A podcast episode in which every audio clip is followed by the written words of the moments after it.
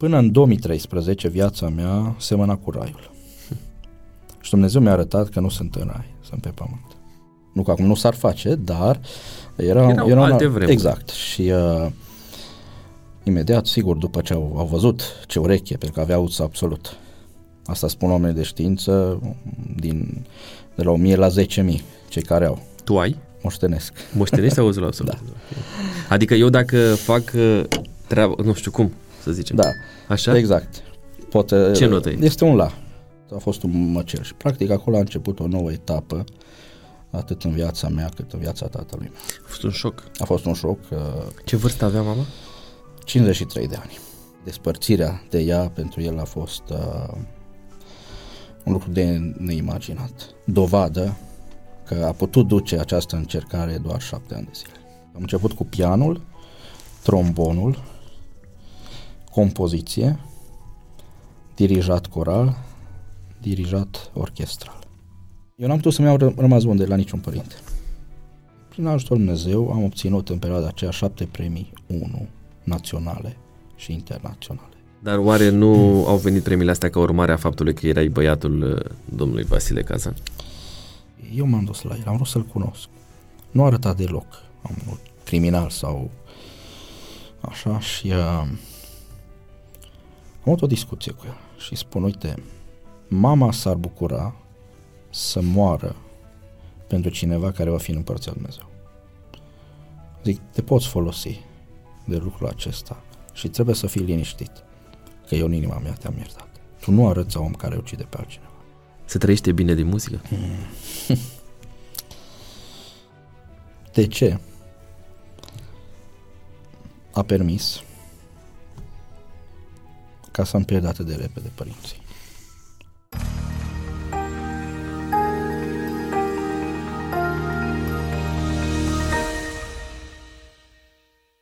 Bun revenit, dragi prieteni, mă bucur să vă salut un nou episod de podcast, o nouă întâlnire cu o poveste de viață uh, autentică, așa cum se întâmplă de fiecare dată aici în studioul nostru. Vă apreciez din toată inima pe aceia dintre dumneavoastră care faceți parte din uh, comunitatea noastră pe YouTube. Am văzut că începem să creștem și pe Spotify și cred că fiecare gest prin care vă apropiați de comunitatea noastră nu faceți altceva decât să uh, ne încurajați și să înțelegem în primul rând uh, unii de la alții ce înseamnă cu adevărat să-L vedem pe Dumnezeu la lucru. Uh, De asemenea, sunt încântat de interacțiunea pe care o avem pe platformele sociale, pe Facebook sau pe Instagram. Uh, Orice fel de loc în care putem fi împreună ne ajută să creștem, să ne dezvoltăm și să înțelegem uh, cum putem să învățăm uh, unii de la ceilalți. În ocazia aceasta am uh, privilegiul să stau de vorbă cu uh, un om pe care l-am admirat uh, o perioadă de timp din umbră. De o vreme încoace am început să uh, uh, dialogăm puțin mai bine și în același timp uh, au fost și interacțiuni directe. Uh, el nu este de aici, din zona uh, noastră, de unde filmăm, adică de aici, din zona Bucureștiului. Vine din centrul țării, dar o să știm uh, mai multe despre el în momentul în care o să începem dialogul. Până atunci, nu uitați că ne ajută extraordinar de mult uh, comentariile dumneavoastră. Așa funcționează YouTube-ul. V-am, v-am mai spus eu lucrul ăsta.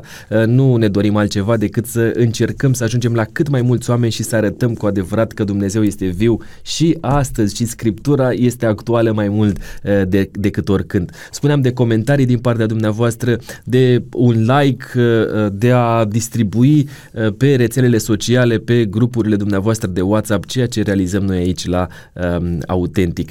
De asemenea, dacă veți fi cu noi și în conferințele publice pe care le organizăm în diferitele orașe din țară, cu adevărat lucrul acesta ne încântă uh, uneori până acolo încât emoțiile din interiorul nostru sunt destul de reverberante. Să nu mai tragem de timp, bun venit la Autentic Podcast uh, Sebi Kazan. Bun găsit, mulțumesc frumos pentru invitație și doresc să salut și pe urmăritorii tăi cu mult drag și sper să fie o întâlnire reușită și nu e așa, plină de emoții. Uh, adevărat, uh, de, de emoție, de adevăr, de cunoaștere. Îți mulțumesc din toată inima că ai ales să fii aici, vii de, de departe. Da, tocmai din uh, centrul țării, cum ai amintit și tu, din Târgu Mureș și, sincer, uh, uh, am venit foarte bine și deja mă simt ca și acasă aici. la O, noi. e, e o onoare pentru noi uh, și mă bucur tare mult că putem fi împreună. Noi avem o, un prim, o primă provocare așa de intrat în atmosfera ceea ce înseamnă autentic. Am să te rog, dar e și o presiune. Am să te rog în 20 de secunde să ne spui, așa pe cronometru, fii atent că setez cronometru, uh, să ne spui ce crezi tu că ar trebui să știm noi despre, uh, despre tine, uh, Sebi. Uite, eu dau start. Aș dori ca telespectatorii voștri să vadă tot ce este frumos și tot ceea ce reușesc prin muzică să aducă valoros în viața lor. Uite că mai aveai câteva secunde. uh, Sebi, dincolo de cei care ne urmăresc, sunt și cei care ne ascultă și lucrul acesta este extrem, extrem de important. Tu ești uh, cumva specializat pe zona asta, să stârnești emoție prin auz. Uh, e, ești îndrăgostit de muzică, e adevărat? Categoric. Nu aș putea trăi fără muzică. Deci nu există secundă în viața mea fără muzică. Ai uh, crescut într-o casă în da. care muzica a fost întotdeauna la, în prim plan. Gândește-te că, așa din cât mi-amintesc de la 3-4 ani, uh, cât țin eu minte, auzeam uh, în casă mari compozitori, muzica marilor compozitori, Ioan Sebastian Bach, Mozart, Beethoven și așa mai departe, apoi foarte multe coruri, orchestre, concerte la care particip de atunci și sigur aud încă și acum vocea mamei mele, care îmi cânta foarte mult și sigur tatăl meu, care uneori o acompania la, la pian. Uh, maestrul Vasile Cazan a fost uh, tatăl tău. Da. Din păcate, dumnealui nu mai uh, trăiește, poate o să povestim puțin despre lucrul ăsta. Dar uh, în momentul de față aș vrea să ne întoarcem așa în, uh, trecut, în trecutul tău, în copilărie. Pe mama ta, personal, nu o știu. Mama mea uh, a fost poate cel mai sfânt om pe care eu l-am întâlnit. Uh, dacă astăzi uh, credința se încearcă foarte mult și pe Dumnezeu să-L raționalizăm, să încercăm să, să explicăm ce este El, la mama lucrurile stăteau puțin diferit. Ea ceea ce citea și trăia. Deci nu pune atâtea întrebări legate de credință. Apoi avea un, suf, un suflet extraordinar, uh, se deschidea, era foarte sinceră și gata de ajutor. Dau un exemplu, uh, mi-amintesc că vinerea, când tatăl meu venea de la, de la lucru acasă și spune, dar uite ce de mâncare ai gătit, avem ceva musafiri, zice, nu, mâine vizităm pe cineva la spital în sabat. Și uh, zice, dar pe cine? Cunosc eu? Zice, nu, vom găsi. Avem cui să-i ducem și era un obicei și asta făcea voluntar, fără nicio ezitare și din, din pasiune pentru, pentru oameni. Cum o chema pe mama ta? Ana Cazan. Dumnea ei uh, era la rândul ei uh, în, în zona de muzică? Avea nu. specializarea aceasta? Nu, dar avea o voce extraordinară. Tatăl meu, pentru că a fost diferența de 8 ani de zile între ei, tatăl meu a învățat-o la mandolină, uh, la pian, la corn francez și a cântat sub bagheta lui în diverse uh, coruri ale bisericii. Oh, interesant. Da. Uh, dumnealor sunt din aceeași zonă? Da. Au fost din aceeași deci, zonă? Uh, aproape de Târgu Mureș, la 6 km, localitatea Chinari, uh, comuna Sântara de Mureș, au fost vecini. Practic locuiau la 100 de metri unul de celălalt și uh, îmi povestea tatăl meu, îmi spunea bunicii, când ai adus-o prima dată la biserică, am știut că ea va fi a mea. Tata avea 8 ani de zile și am știut că ea va fi a mea. Tata nici n-a cunoscut uh, uh, altă, altă femeie, deci a fost uh, o relație, cum să zic, de poveste. Au început-o probabil în adolescență? Da, da, da. Iar tata, cum era student la, la Cluj, venea săptămâna la casă, bine, special pentru, pentru a întâlni și ea se ocupa, sigur, de formațiile bisericii pe, pe care deja, pe care le preluase dinainte și uh, activitatea aceasta o, o, o făcea frecvent, dar și pentru a întâlni pe mama, bineînțeles. Foarte frumos. Uh, dumnealor, au, dumnealor au fost căsătoriți câți ani, îți mai amintești? Fost împreună, de fapt, da. că nu s-au despărțit niciodată, dar, mă rog, hmm. o să ajungem. scap acest detaliu, dar uh, până în 2013 au fost uh, împreună, când, uh, din păcate, în luna mea, eu sunt din august, a avut loc o tragedie, veneau din concediu, din, din Ungaria și la ieșire din Huedin spre, spre Cluj, un, un mastodont, un tir de 40 de toni de a intrat în ei și mă rog, a decedat mama și, și șoferul. A fost, a fost un măcel și practic acolo a început o nouă etapă atât în viața mea cât în viața tatălui meu. A fost un șoc. A fost un șoc. Uh, Ce vârstă avea mama? 53 de ani. Wow, tânără, foarte tânără. Tânără, eu singur la părinți. Tu câți ani aveai? uh, 30 de ani. La 30 de La ani. 30 de ani am la- rămas orfan de mamă, cum, cum s-ar zice. A fost un episod, uh, cum să zic, uh, foarte greu de digerat, pentru că mama nu mai era, Mama a murit pe loc. a murit pe loc, deci nici n-am mai putut să o văd. Deci, uh, Dumnezeu stătea în spate. da, stătea în spate, în partea stângă a microbuzului, deci a decedat ea și șoferul. Dar mama a fost cel mai, cum să zic, cel mai, uh, deci lovitura puternică a fost, uh, a fost acolo. Uh, Erau uh, doar erau dumnealor uh, trei două sau? familii, erau patru persoane, uh, soția șoferului n-a pățit nimic, uh, șoferul a decedat pe loc, deci a fost acolo, ceea ce a văzut tata acolo, i-a rămas întipărit, e- este șocant și din ce mi-a povestit el, însă pe mama n-am mai văzut-o deloc. Deci uh, fiarele constorsionate acolo, deci a fost, uh, uh, i-a mai găsit doar mâna, i-a mai simțit mâna și a, a știut că um, s-a terminat totul acolo, însă el credea că va muri pentru că avea niște dureri uh, incredibile, tatăl meu. Uh, ulterior, uh, și chiar puneam această întrebare lui Dumnezeu, Doamne, uh, mama nu mai e, tata poate îl pierde. Iar medicii, la o săptămână când am fost la control, soția era săcinată cu fica mea, Uh, medicii au spus sunt șanse să fie un, un, vi- un viitor, un copil, poate cu un handicap, pentru că a preluat acel șoc. Soția era însăcinată în lunea a, a șasea și efectiv ne-a ținut la control trei ore medicul. Și atunci am pus uh, întrebarea aceasta, Doamne, mama nu mai e, tata nu știm dacă va fi și acum și copilul. Și a fost o, o, o încercare O, o piatră de încercare foarte, foarte puternică. mare, foarte puternică. Și toată lumea era în stare de șoc atunci și cumva am simțit puterea lui Dumnezeu și am simțit-o din plin pentru că dacă până atunci lucrurile n-au funcționat cum trebuie, adică s-a întâmplat această tragedie, uh, pe urmă Dumnezeu m-a călăuzit pas cu pas și am simțit uh, mâna Lui în această tragedie. Deci este ceva, ceva incredibil. M-a ajutat să pot gestiona inclusiv toate pregătirile de mormântare, pentru că fiind un, uh, un caz mediatizat, atunci au fost uh, peste 2000 de oameni la mormântare. Și a trebuit gestionat foarte în detaliu toată mormântarea. Iar uh, tatăl tău nu era... Nu, tata n-a putut fi N-a, uh, putut, prezent. n-a, n-a fost prezent. Era în spital. Da. Două luni de zile a fost spitalizat, atât în Cluj cât și în uh, Târgu Mureș. Și ulterior. tu a trebuit să gestionezi Da. tot. Fiind singur la părinți, uh, familia mai îndepărtată de toată lumea în stare de șoc și, cum să zic, am fost recunoscut lui Dumnezeu că am putut organiza o mormântare exact cum uh, și-ar fi dorit și tata și cum a meritat uh, mama. Am făcut practic un concert și pasiunea mamei erau florile și am, am îmbrăcat-o în, în flori. Dar Pe cum ai reușit tu să, să, să ai putere? De un, doar când te înapoi au trecut 11 ani aproape, da? Se împlinesc acum Da, în august da, 11 da. ani. Uh, și eu mi-am am pierdut-o pe mama în uh, același an, în 2013, după o boală de cancer, în luna iulie, pe Mama 27 iulie.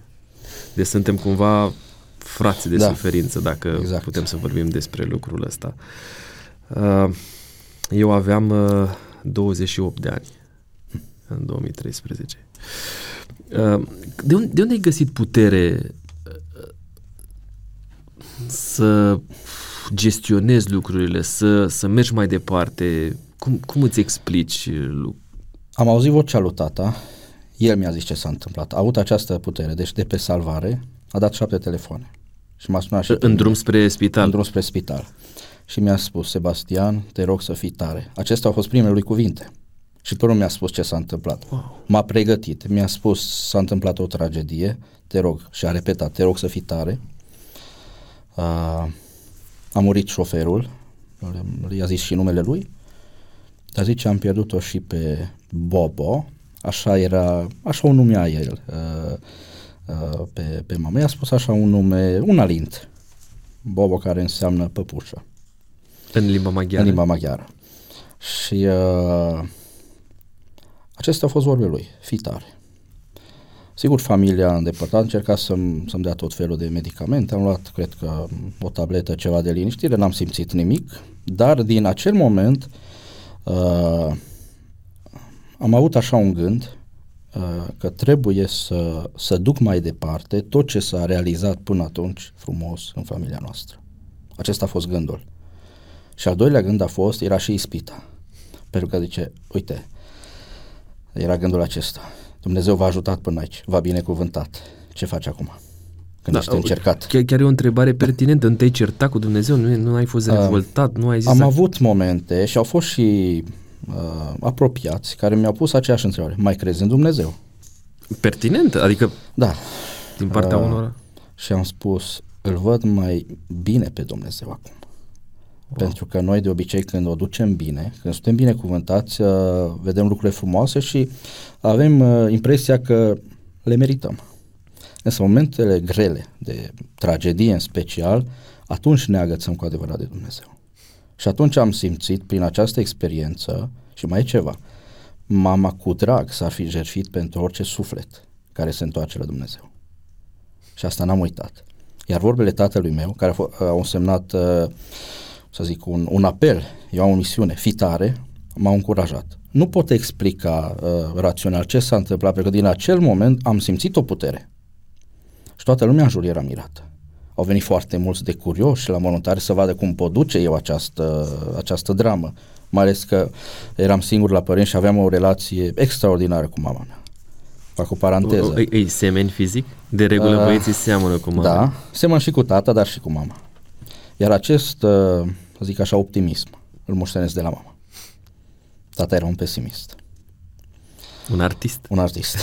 Era visător, asta moștenesc de la el, dar uh, cred că moștenesc și de la mama optimismul, pentru că am văzut, uh, am trecut prin foarte multe în, uh, până, și până la 30 de ani și am văzut foarte multe lucruri și încercări, dar nu ca și, ca și aceasta și am văzut relația mamei mele cu Dumnezeu. Sebi, care, a, care este cea mai uh, frumoasă amintire pe care o ai tu cu mama?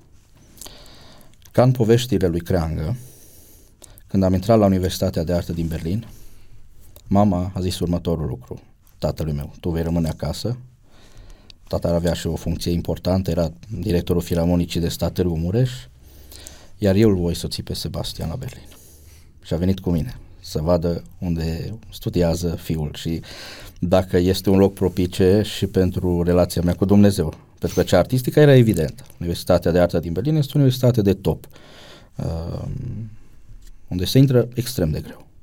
Deci un examen foarte greu, teoretic, practic. Uh, și mama m-a însoțit. Și asta a fost pentru mine ceva incredibil. Chiar dacă ați foarte mulți tineri s-ar rușina cu un astfel de, de tratament din partea, din partea părinților, un alt lucru care l-aș aminti extraordinar legat de mama mea, în momentul când m-am născut, tata i-a zis ochii și copilul. Și mama din acel moment uh, nu și-a continuat nici profesia, nici uh, cariera, ci ea s-a dedicat total mie. Hm.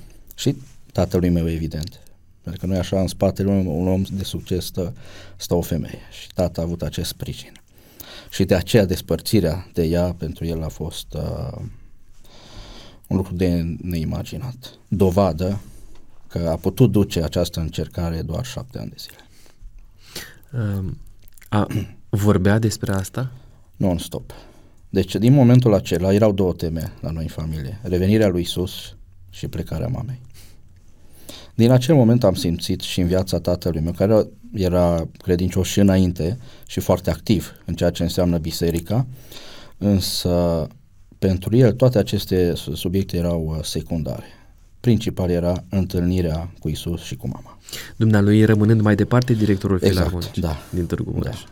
Până în anul 2020, când uh, cu toții știm ce a însemnat perioada COVID și uh, tata oarecum a renunțat la luptă. Și uh, în acelea am avut o discuție profundă cu el, am văzut că urmează o stare depresivă puternică. Nu mai putea depăși momentul uh, despărțirii de mama Sigur că în acești șapte ani nu. Uh, administrativ a fost foarte, foarte prins în ale filarmonicii și a fost perioada când a și compus foarte multă muzică religioasă, clasică. Uh, cumva s-a regăsit aici, însă durerea lui era tot mai accentuată. Deși în multe cazuri uh, cei care trec prin astfel de drame, situația se mai liniștesc. Nu a fost și cazul tatălui meu. El era liniștit în ceea ce mă privește uh, pe mine și avea o împlinire, pentru că merg pe urmele sale. Asta a apucat să vadă și la acel an a fost foarte uh, încântat de lucrurile care Dumnezeu uh, mi le-a oferit și mi le-a deschis, oportunitățile evite, însă uh, am avut o discuție profundă ce va fi mai departe. Și eu am zis tatălui meu că n-am crezut că vom face o profeție aici. Și am zis, tata, dacă tu nu mai poți duce lupta aceasta, Dumnezeu te poate, poate are un alt plan să te cheme la odihnă, dacă e după voia Lui. Ai avut puterea Am avut asta această să... putere să-i spun tatălui meu, momentul în care el atât de mult s-a liniștit, s-a deschis la față și am văzut o bucurie. Deci ar face Dumnezeu acest lucru. Zic, dacă e pentru binele tău și după voia Lui, cu siguranță. Și la trei luni de zile a venit uh, COVID-ul, știm toți perioada aceea critică, și pe tata l-am pierdut foarte repede. Deci o săptămână de spitalizare și... Ai reușit să vorbești cu el? Zilnic vorbeam cu el. Deci aveam uh, toate gărzile pe cineva acolo. Sigur, omenește am încercat să intervenim la toate nivelurile ca, să, ca să-l salvăm, însă tata a fost foarte liniștit. A, zi, a dat un mesaj medicilor care medicii mi-au, mi l-au transmis. Zice, drumul meu este doar dus, nu și întors. Iar ulterior, recuperând telefonul lui, am văzut preocupările lui. Toate erau îndreptate doar spre Dumnezeu. Era foarte liniștit. Și, și cum să spun, e dureros, dar în același timp, eu n-am putut să-mi iau rămas bun de la niciun părinte. Uite, la mormântarea mamei mele n-a fost prezentată. La mormântarea tatălui meu n-am fost eu prezent, pentru că eram grav și eu cu COVID.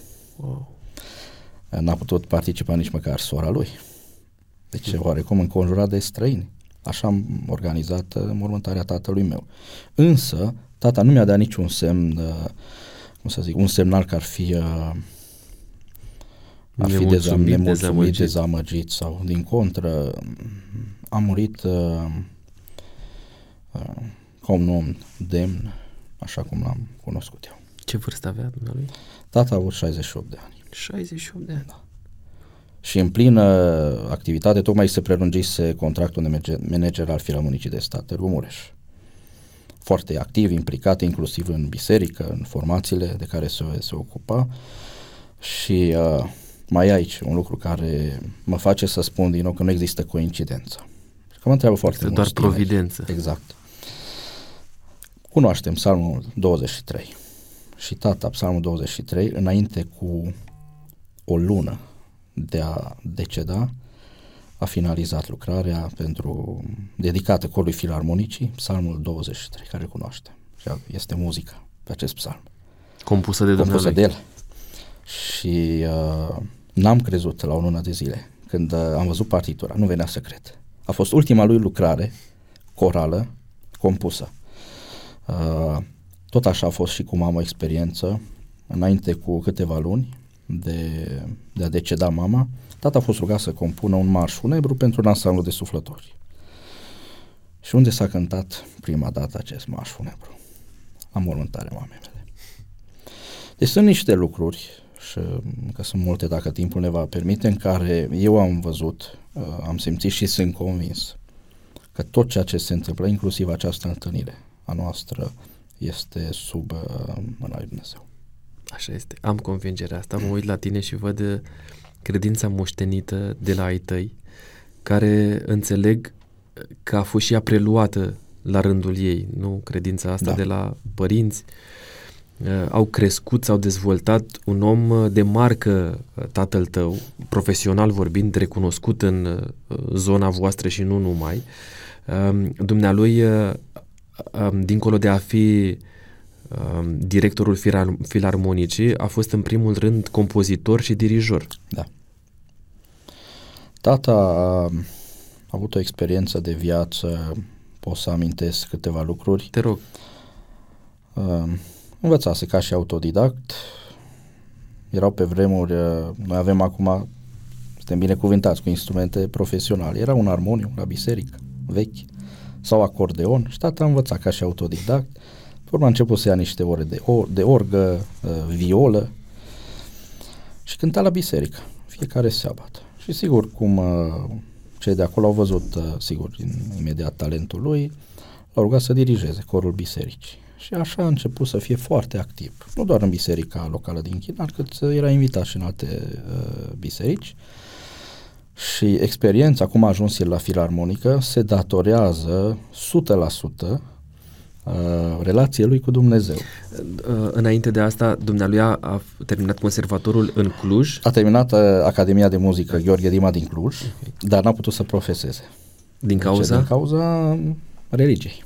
Din cauza sâmbetei, da, în mod special? Da. Deci când a ajuns la, la conservator și a trecut cu 10 examenul de admitere și atunci se făcea facultatea, era foarte grea. Nu că acum nu s-ar face, dar era, Erau era alte una, vremuri. Exact. Și uh, imediat, sigur, după ce au, au văzut ce ureche, pentru că avea auz absolut.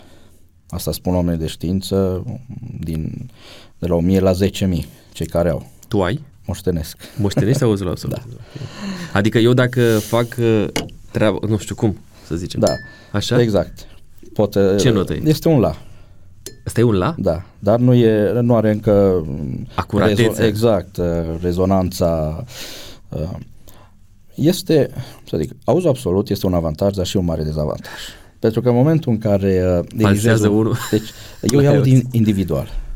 Și sigur uh, trebuie să mă stăpânesc, să, pentru că atunci trebuie să oprim uh, tot timpul ansamblul.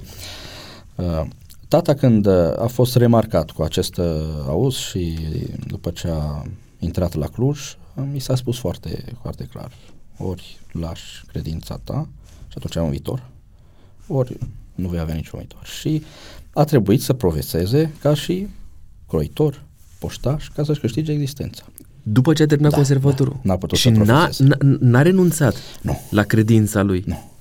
Wow. Credința lui a rămas uh, mai puternică și și-a așteptat rândul. Slujea în biserică, avea 4-5 formații uh, puternice, foarte bune din zona Târgu Mureșului, uh, cor foarte bun, uh, orchestră de mandolină, orchestră de suflători. Uh, iar în anul 1990 s-a organizat de către Filarmonica Târgu Mureș, se organizează și acum un festival uh, de muzica sacră, care au fost invitate mai multe formații corale de la diverse culte.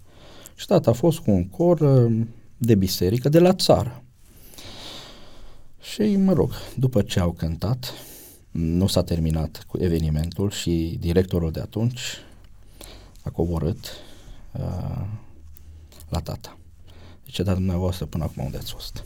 Cine sunteți? Ori uh, acela a fost momentul în care a început practic cariera muzicală, profesionistă a tatălui meu. La o altă vârstă? Sigur că da. Sigur că da. A fost invitat uh, pe urma, săptămâna următoare la Filarmonică să dea probă, să um, lucreze o săptămână cu corul Filarmonicii. Iar după aceea a venit sigur examenul.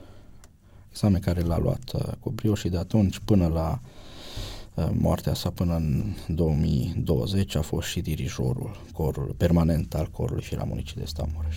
Și director a fost din ce? Uh, director din anul 1997. Întâi a din fost 97? Da, da. Wow. Deci a fost unul dintre cei mai longevi directori de filarmonică din România. Uh, întâi a fost, și, a fost și secretar muzical câțiva ani și pe urmă a ajuns uh, director.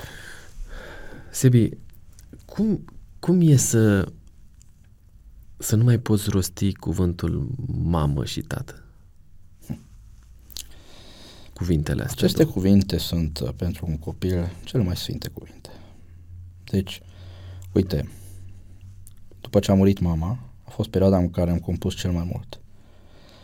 Nu puteam să nu le mai rostesc. A trebuit să scriu și text. Am o lucrare corală, necântată încă, care se, n-am avut puterea să o învăț cu niciun cor, se numește Mama mea, în care atât muzica cât și versurile sunt compuse de mine. Ori n-am putut să fac asta. Uh, deci, uh, uh, să zic, în momentul în care ai o relație specială cu părinții și ei și vezi ca o însemnătate și ai o, o deschidere și un dialog profund cu ei, înțelegi altfel relația părinte-copil. Iar tata, ce să vă spun, tata este, pentru mine a rămas un, un simbol. Deci când spun muzică, dau egal Vasile Cazan. Inclusiv numele meu a fost uh, dorința lui. Unul din compozitorii lui preferați, Johann Sebastian Bach, și al doilea, chiar dacă tot cu B, Johannes Brahms. Uh, tata a spus mamei mele, în momentul în care s-au decis că își doresc un copil, zice, tare mi-ar plăcea să calce pe urmele mele. Și mama s-a rugat pentru acest lucru. Și când m-am născut, tata imediat avea pregătit numele. De la Johann Sebastian Bach. Mai ai și un al doilea prenume? Claudiu. Claudiu. Dar nu-l folosesc, a rămas doar Sebastian sau Sebi sunt uh, cel mai des uh, alintat să spun așa. Ori revenind la întrebarea ta, deci uh, este o cântare veche care spune, aș spune așa un vers, ca mama nu-i mai scump nimic pe acest pământ. Uh, pentru mine mama a fost numele cel mai scump, dar și cel mai sfânt. Pentru că ea mi-a, mi-a fost model ce înseamnă să ai o relație cu Dumnezeu. Adică, ce înseamnă omenia? Da. Iar tata, cred că cel mai blând om care l-am întâlnit. Chiar dacă a fost manager? Da. Și a trebuit să fie uneori și mai... De foarte multe ori cei care uh, erau în conflict veneau la el, uitaseră pentru ce, deci după discuția avut acolo cu tata, uitaseră pentru ce veniseră. Deci uh, tata știa să planeze foarte bine conflictele, avea acest dar, era un diplomat săvârșit. Și uh, cred că așa a reușit să, să gestioneze atâția ani uh, Filarmonica de asta. Cred că este o instituție pretențioasă. Cu mulți angajați. Mulți angajați. Mulți uh, artiști în adevăratul exact. sens al cuvântului. Și în general, noi artiștii, trebuie să o spunem și, și pe, ace- pe aceasta, ghilimele putem să avem uneori o nebunie și mai greu putem să coborâm în lumea, în lumea reală sau uh, rațională. Exact, pragmatică, iar mama a fost de un real folos. Deci tot ce însemna lucrurile acestea, mă rog, vremelnice pe lângă casă sau mama se ocupa și atunci tata putea să putea să-și desfășoare rog, activitatea, dar sigur că ultimii ani, chiar discutasem cu el, avea mai puțin timp, din păcate, să se dedice muzicii, pentru că trebuia să facă administrație. El a cunoscut-o pe fata voastră? Da. Deci... Uh, de fapt, ea s-a născut uh, la puțin timp după, în 2013? Exact. În 2013 s-a născut. Totul în regulă, că ne spuneai la un moment dat că ar fi putut exista. Da, uh, are o sensibilitate, să zic, dar asta poate și moștenită, pentru că și eu sunt o persoană foarte sensibilă, chiar dacă poate nu transmit asta într-o primă fază, însă cine totdeauna le spun, măi, dacă doriți să mă cunoașteți, puteți să vă apropiați, eu mă apropii, pentru că pun foarte mult suflet în ceea ce fac și uh, uh, ea moștenește foarte mult, uh, dar și, și soția mea. Deci uh, fondul în care ea, din care se taie este unul uh, emoțional, romantic, Dar nu, nu, nu ca urmare nu, a situației. Nu. Mulțumim lui Dumnezeu. Moar, morții mamei. Aici avem știe tot ce s-a întâmplat, deci conștientizează, mai ales că seamănă foarte mult cu mama mea. Și ea duce mai departe, pentru că mama o chema Ana și fetița mea să, noastră se numește Ana Carina. Ce frumos. A dus mai departe da, numele. numele. Mamei. Și pe soția ta o cheamă? Elida. Elida. De când sunteți voi împreună? Din anul 2008 suntem căsătoriți, dar uh, noi de mult timp, uh, să zic, uh, deja când am început prietenia, noi n-am fost des, de, despărțiți nicio zi. Deci a fost o relație fără, fără pauze. Fără din uh, timpul liceului sau? Uh, da, din timpul facultății. facultății. Da, din timpul facultății din anul 2005. Uh, ea tot din zona Mureș? Tot din zona Mureș, uh, de lângă, de lângă Mureș, dintr-o zonă pitorească, de lângă Reghin, uh, Valea Gurghiului, Toaca. Este o zonă care o recomand uh, oricărui uh, privitor să eu recomand să, să o viziteze pentru că, cum să zic, uh, e o zonă de munte cu oameni frumoși, activi și o zonă unde eu pot să compun foarte bine. Este un aer curat. Serios? Cred că este cel mai curat aer din județul Mureș. Uh, a știut de ce? Da. Însă sigur ea din clasa nouă a trăit, uh, deja a locuit în Târgu Mureș, ori uh, deja era obișnuită cu tot ce, ce înseamnă viața de, viața de oraș. Ea, ea mă cunoscuse dinainte, eu nu. Dar și aici este o minune. E diferență mare între voi? Aproape 5 ani de Aproape. A, nu, este rezonabil. Da. Și aici a fost o experiență care tot o văd providențială. Sigur, am cunoscut uh, de-a lungul timpului uh, fete și uh, cum e și normal să fie, mă vărteam între foarte mulți oameni uh, de mult timp și cunoșteam fel de fel de persoane, însă doi ani de zile n-am mai avut prietenă și uh, prietenul meu cel mai bun mi-a zis, deci o să vezi, doi ani de zile nu o să ai prieteni. Și pe urmă Dumnezeu îți va, tot un băiat foarte credincios. Și n-am crezut, tocmai trebuia cu o orchestră de-a mea să merg la toaca și eu nu vroiam, mod din dar uh, um, unei verișoare de-a mele o întreb, uite, tu știi, la toaca sunt fete. la care ea spune, se gândește câteva secunde, zice, cred că de una îți va plăcea. Oh, imediat. Mi-a zis numele, dar l-am uitat, pentru că nu este un nume atât de Elida, nu? Atât de comun. Atât de comun. Iar în sabat, când uh, dimineață veneau foarte mulți oameni la biserică, musafiri, eu zăresc cu o tânără, domnișoară, frumoasă, și imediat zic eu la fata aceasta vreau să, vreau să o caut și sigur în pauză m-am dus fără niciun motiv la ea direct, m-am prezentat. Serios? am dat mâna cu ea, uh, zice știu cine ești. Eu nu o cunoscusem și când mi-a zis numele, era exact acel nume care mi spusese verișoara mea. Deci a fost o, să zic, o providență. Și de atunci deci, n-ai mai lăsat-o din no. ochi și din mână. Îți mai amintești cum ai cerut-o de soție? În prima noapte de prietenie. Hotărâți așa?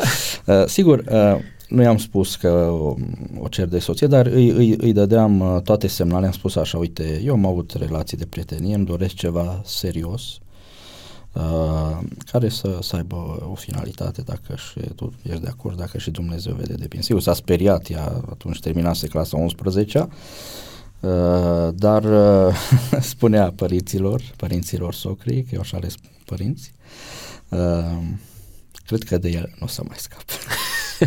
Așa s-a și întâmplat. Ai fost hotărât? Da, a fost ceva la prima vedere, cum, cum se spune, dar uh, în care, lucru în care eu n-am crezut. Însă um, suntem uh, împreună de atunci și mulțumesc Dumnezeu pentru, pentru ea. Pentru că mi-a fost alături. Ea este și o tipă rațională, este da. oh, contabilă de da. meserie. Da, vă echilibra, te, te echilibrează Foarte sau vă, vă completați bine. Da, deci uh, visătorul casei sunt eu, dar ea, deci la ea 1 cu 1 totdeauna e 2, la mine 1 cu 1 uneori este și 3 și 4 și ne completăm practic și cred că așa este cel mai bine într-o, într-o, într-o familie pentru că Uh, la fel și mama mea. Ea era cea care îl aducea pe tata cu picioarele pe pământ și de asemenea și eu cred, uh, sunt, sunt convins că am nevoie de așa ceva, de o persoană ca ea lângă mine. Uh, spuneai la un moment dat despre uh, faptul că tu ai studiat la Berlin. Uh, tu ai început să studiezi muzica de mic, înțeleg. Care a fost uh, instrumentul pe care l-ai ai pus mâna prima dată și ai început să Uite, cânti? aici vreau să fac uh, o paranteză. Mă întreabă foarte mulți când să-și dea copiii la muzică. Așa. Și e trendul acesta, cât de repede. Pentru că au citit în diverse manuale și așa este. Au fost mari muzicieni care au început de foarte devreme. Dar nu trebuie să fie o regulă. Aveam patru ani și jumătate, tatăl meu m-a dat la o profesoară, astăzi este profesor univers- universitar, dar nu mai este în țară, foarte exigentă. Ori eu m-am emoționat și uh, avea un mod foarte specific perioadei acelea, deci până în 90, știm cu toții cum așa. a fost mai dură. Așa, și eu m-am, m-am retras atât de mult încât n-am mai dorit să studiez muzică. 10 ani n-am mai uh, pus mâna pe un instrument. De, sau... Deci până la 14 ani? Uh, nu. Uh, până, mă rog. Aproximativ până în clasa a patra, când mă puneam singur la pian și uh-huh. mama în camera alăturată auzea, încercam să compun. Și atunci ai spusese tatălui meu, uite, Sebastian se pune, de ce nu vrei? Și atunci, tata, când am văzut ce acum e momentul, el a suferit mult, tata, pentru că el m-a dat la acea profesoară și, mă rog, și dânsa dorea să scoată ceva așa rapid, dar... Era nu... și o responsabilitate pe omerii exact, ei, că... Exact. Și mm, am studiat un an pian cu tata, iar din clasa a 5 am început la liceul de artă Târgu Mureș. Am studiat așa, să le iau pe rând. Am început cu pianul, trombonul, compoziție, dirijat coral, dirijat orchestral. Deci acestea cinci au fost uh, specializări la care uh, nu doar că m-am perfecționat, dar am fost la diverse uh, concursuri naționale, internaționale și evident uh, olimpiadele naționale. Și aici a fost uh, o minune din partea lui Dumnezeu pentru că ce se întâmplă? Olimpiadele în vremea aceea, cred că și acum, de obicei sunt sâmbătă. Uh-huh. Faza pe școală a fost sâmbătă și am fost vreo 3-4 care ne-am dus, ne-am, uh, să zic, dus la direcțiunea școlii și am zis, noi nu o să participăm. Ce nicio problemă, comisia va veni vinerea. Și sigur, eu am trecut mai departe, doar eu, și am ajuns la etapa națională, care nu se desfășura, bineînțeles, în Târgu Mureș. Și am zis așa, Doamne, nu cred că trec și de aceasta. Deci până atunci toate probele au fost vinerea. Doamne, nu cred că și faza națională va fi vinerea sau într-o altă zi. Și m-am rugat, zis, dacă este voia ta, doar așa pot să merg, știi bine. Și vine minunea. De atunci, nici o probă și prin ajutorul Dumnezeu am obținut în perioada aceea șapte premii 1 naționale și internaționale. La toate aceste uh, specializări. La toate? La toate. Wow. Deci 7 ori 4, 7 ori 5. Șapte premii 1 pe țară și internațional. Asta zic. Da. Și, uh, adică pentru pian, pentru trombon? Nu, pentru... la un loc. La un loc. A, la un loc, la un loc. ok. Toate. Okay. Uh, și asta fără a avea probă în sabat. Ori asta văd providența lui Dumnezeu, evident. Și inclusiv aici la București, unde este, cum să zic, este o, concur- o competiție foarte puternică. Deci Din n-aș, țara. N-aș, fi, n-aș fi crezut. Deci au fost cei mai buni. Și când a, să iau premiul 1 la, la București, zic, Doamne, este ceva incredibil, aici e mâna ta. Pentru că, în normal, șansele destul de mici. Dar oare nu mm. au venit premiile astea ca urmare a faptului că erai băiatul uh, domnului Vasile Cazan? Uh, întrebarea este foarte bună și uh, niciodată nu m-am gândit uh, în perioada aceea, însă asta pute- tatăl meu atunci nu, nu era încă director la Filarmonica. Deci nu avea notorietatea care a avut ulterior. Doi, uh, foarte multă lume insista să dirigez mai repede la Filarmonica. Deci acolo este tatăl meu și chiar și tatăl meu insista mult și foarte greu și târziu am acceptat să dirigez Filarmonica de stat, pentru că au fost discuțiile acestea. Și îi spuneam tatăl meu, atâta timp cât ești director acolo, voi dirija poate un concert pe an, maxim. Și atunci nimeni nu mai a avut, n-a mai avut niciun, să zic, n-am ce să spună pe, pe linia asta sau să-și imagineze fel și fel de, de lucruri. Nu avea cum tata să influențeze atâtea competiții, inclusiv uh, cele naționale sau internaționale. Și era Ai uh, simțit cumva presiunea numelui pe care îl purtai? Mm. De-a lungul mm, timpului? Nu. Sau o simți acum? Da, acum simt, acum pentru simt. că acum este și o responsabilitate. Atunci nu o vedeam așa. Uh, atunci oarecum, uh, uite, după primul premiu întâi pe țară, uh, ai o obligație ca și anul următor să se repete. Uh, fac o paranteză.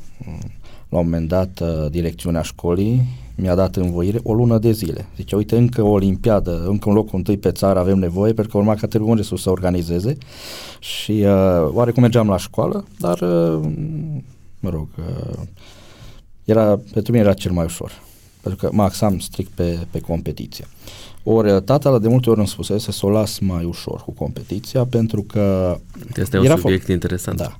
Era foarte multă uzură. Deci că la un moment dat uh, repetam la două instrumente în paralel 5 ore pe zi, plus școala, plus celelalte, inclusiv participam în toate formațiile tatălui meu, seara mergeam la repetiții și făceam, făceam cu deci nu aveam timp liber. Un alt aspect, nu aveam vacanță. Prima mea vacanță a fost, cred că, la 22 de ani. Wow! Deci nu știam ce este vacanța de vară, spre exemplu.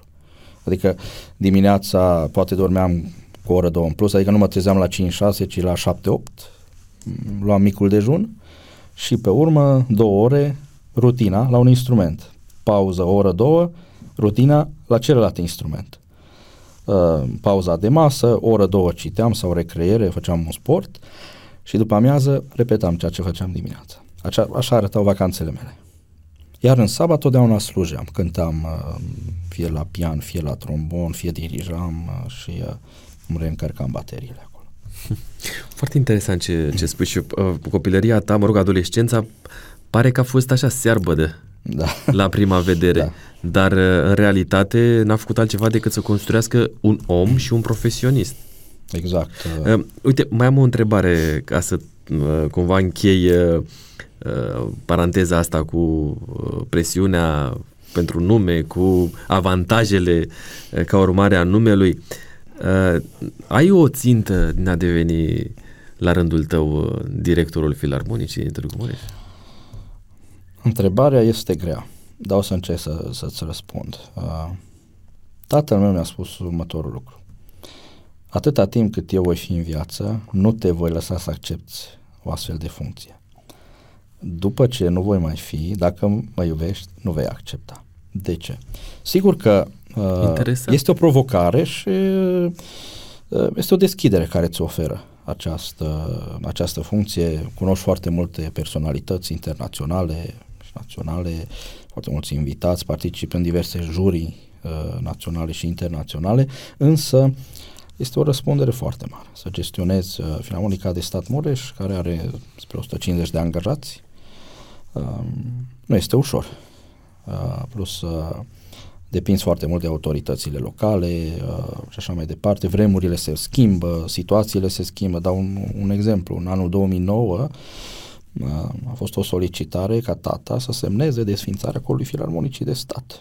Ori tata acolo a început, acolo a crescut, acolo s-a format și a zis mai bine pleacă el. Chiar a propus să facă greva foamei.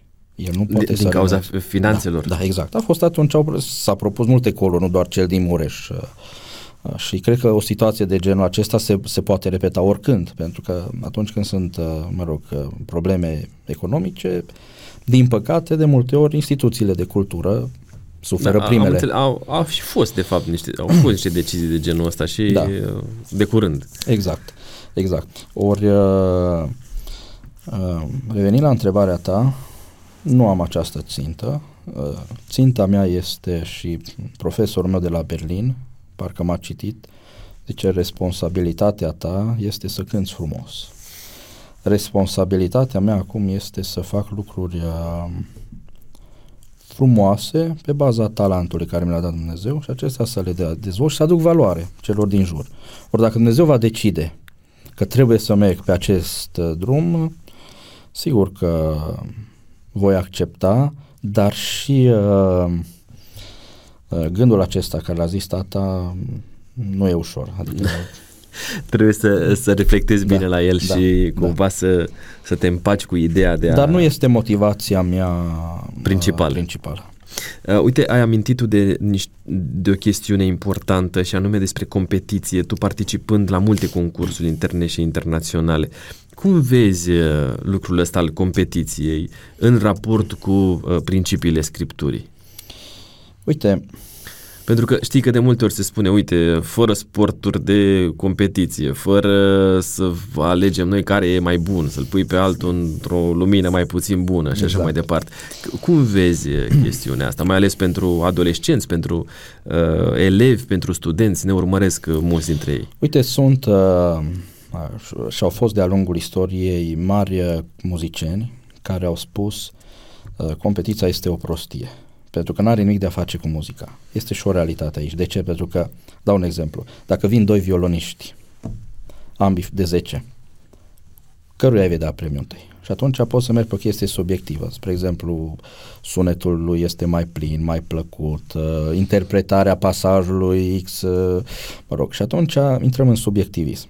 Și uh, eu totdeauna spun așa, mă întreabă foarte mulți, care e cel mai mare pianist, care e cel mai mare, zic, măi, am, ambii sunt mari sau tot așa ajungem la, la compozitor, care a fost mai mare, Mozart sau Beethoven.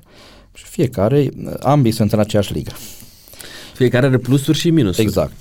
Ori uh, eu cred că la aceeași masă pot, uh, pot uh, sta toți muzicienii uh, foarte buni fără competiție. Însă, competiția uh, te disciplinează foarte mult. Mhm. Deci, uh, Și spune ceva despre tine cumva? Exact. Uh, nu am visat vreodată să fiu, să, să iau locul întâi pe țară. N-am crezut lucrul acesta și uh, după ce s-a întâmplat, asta te responsabilizează, îți creează o, o disciplină și lucrezi foarte mult cu, uh, cu emoțiile tale. Pentru că nu e ușor de gestionat, pentru că vin și niște obligații. Uite, după primul premiu câștigat, automat trebuia să fiu solist cu o filarmonică din țară. Alte emoții. Uh, sau, uh, nu mai zic, ținuta care, care ți-o dădea faptul că ești premiant în școală și peste toată lumea știa lucrul acesta. Uh, apoi a urmat un alt premiu, premiul de excelență oferit de Ministrul Educației și Cercetării pentru cei care aveau uh, mai multe premiuri pe țară. Ori toate acestea, plus interviuri și alte lucruri, uh, făceau ca tu să fii uh, foarte uh, responsabil.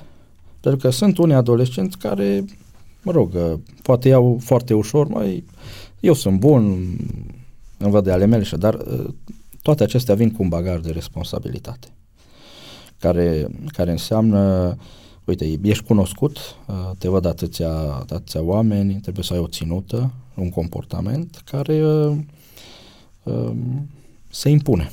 Deci nu, Devin nu, dintr-o dată o persoană publică exact. cu responsabilitățile da, lor. Da. Iar uh, a, participarea la competiții, uh, cel puțin în zona asta muzicală, spui tu, te ajută să te uh, dezvolți emoțional, să devii stăpân pe tine. Da. Și, de fapt, competiția cea mai importantă este cu tine însuți. Să vezi dacă poți să depășești exact. anumite praguri pe care le-ai atins uh, la un moment exact. dat. Și asta ar fi, ar fi beneficiile. Te obișnuiești cu publicul. Da. Te obișnuiești cu, dacă ești dirijor, cu oamenii din uh, orchestră, te obișnuiești cu cei din uh, grupurile vocale. Exact. Uh, dacă tu cânți la un instrument categoric, te obișnuiești să uh, cânți alături de ceilalți colegi la uh, evenimente de marcă și așa mai departe, nu? Exact.